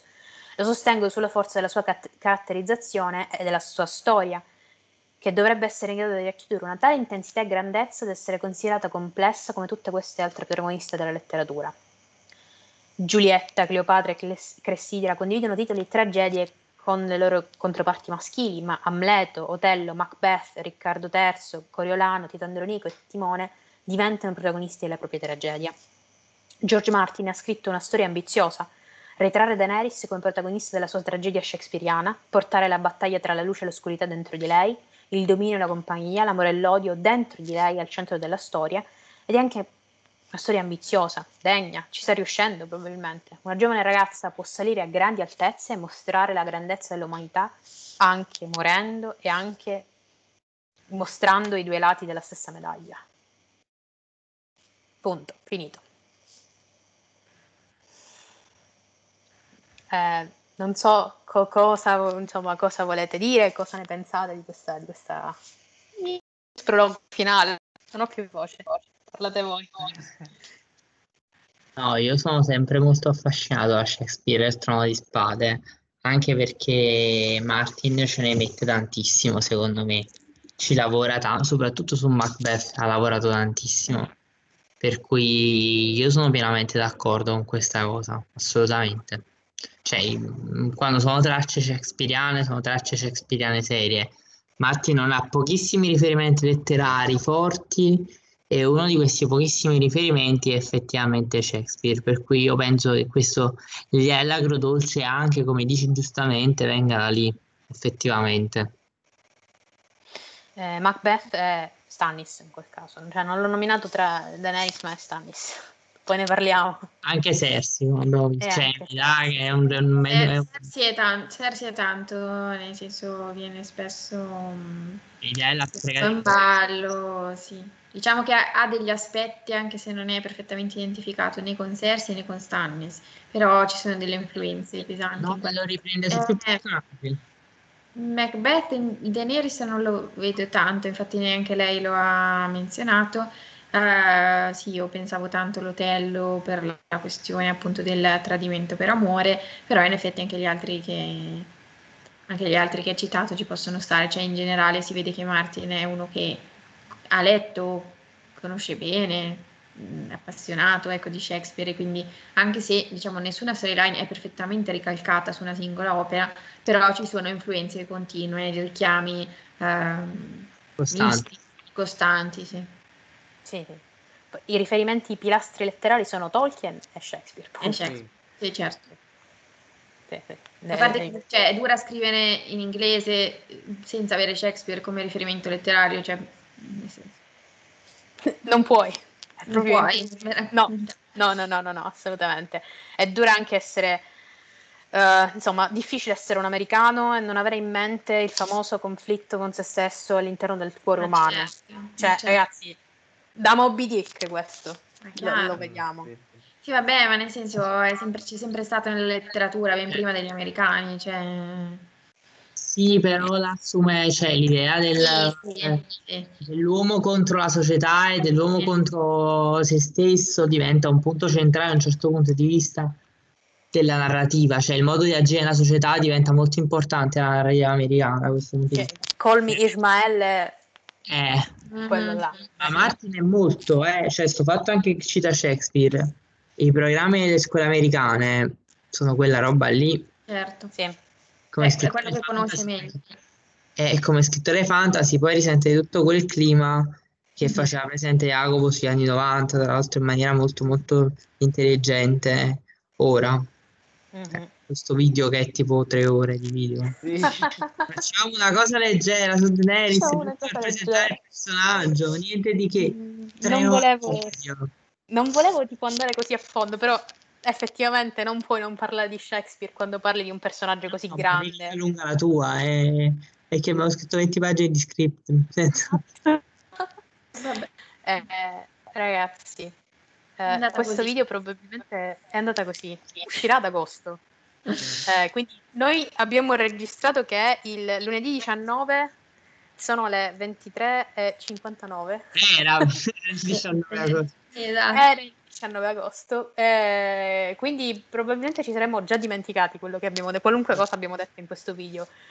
Non so se ce lo rivedremo, comunque condividete questo video, commentate tantissimo. Io penso che alcuni di voi saranno tipo super eccitati a questa ultima parte di Shakespeare, eccetera. Fateci sapere cosa ne pensate, soprattutto cosa ne pensate sul personaggio di Daenerys, se abbiamo detto qualche cagata che non vi piace, volete controbattere, fatelo nei commenti, anche se dubito, perché non è che abbiamo parlato male di Daenerys in questo momento, attenzione, rispetto a un paio d'anni fa ci stiamo tenendo tantissimo.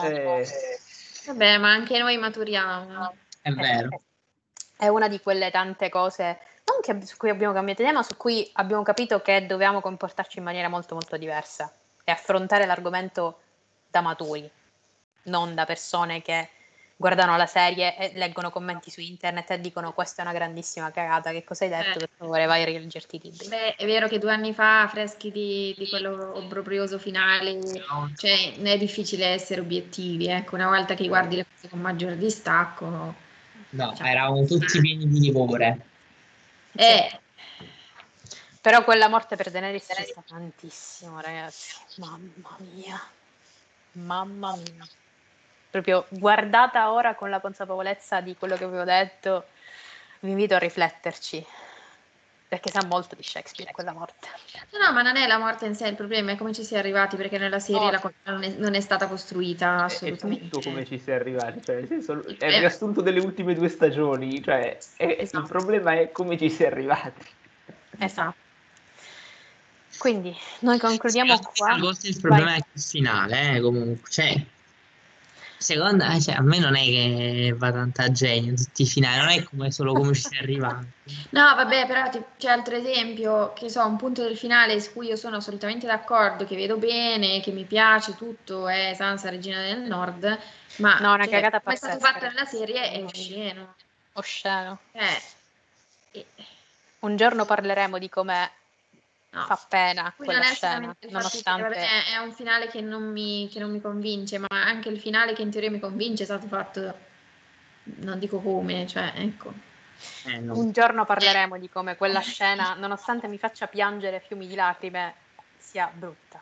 Ma a me no, perché per me quella non è Sansa, quindi io proprio la guardo e me ne sbatto, cioè. Mica, guarda, cioè, ma... No, io non la guardo, però diciamo l'ho vista una volta, mi è bastata, però se ci ripenso sono completamente indifferente. Ecco. No, io è una croce guardare quelle due storie, cioè, è proprio una croce. Cioè, a me non me ne frega, io le guardo e dico che non me ne frega niente. Esatto. Comunque, ragazzi, concludiamo qua. Quindi sotto in descrizione troverete praticamente tutti i link a cui siamo ispirati, analisi, eccetera, anche altre cose. Vi lascio sotto anche un po' di link che mi vengono in mente. Andatevi a leggere, soprattutto andatevi a leggere il Meereen is Not. Il Meereen is Not, quello là, per favore. Cioè, sì, se volete rivedere il video, penso che appunto sia sul canale della Cittadella, quello là. Mi ricordo, quella live là. Quella live là, andate a vedere sul canale di Egg. No, andate su Meereen is Not, Blot, di cui parla del Not, ok? E leggete tutte le essay. Per favore. Quindi, come al solito, sotto trovate i nostri social, Facebook, Twitter e Instagram, trovate Spotify, Google Podcast, Patreon, Ko-fi. Mettete like al video, condividete, iscrivetevi al canale e attivate la campanella. Noi ci vediamo a settembre. Ciao, ringraziare i nostri Patreon. Le nostre Patreons. Infine ringraziamo immensamente i nostri sostenitori su Patreon, quindi grazie a Lady Ghost, Lady Chiara, Lord Yuri, poi passando ai Cavaliere e le Dame di Corte, Lady Amata MR, Ser Giovanni, Ser Marco B e Lady Saia. E poi Scudieri e Damigelle, Frank, Lady Snow, Marco A, Marco S e Luca B. Grazie a tutti, ci fate davvero felici, wow, è bellissimo vedervi su Patreon, parlarne su Telegram, davvero grazie, grazie, grazie. Ci vediamo a settembre, ragazzi, un bacione, come a scuola, ciao! Ciao!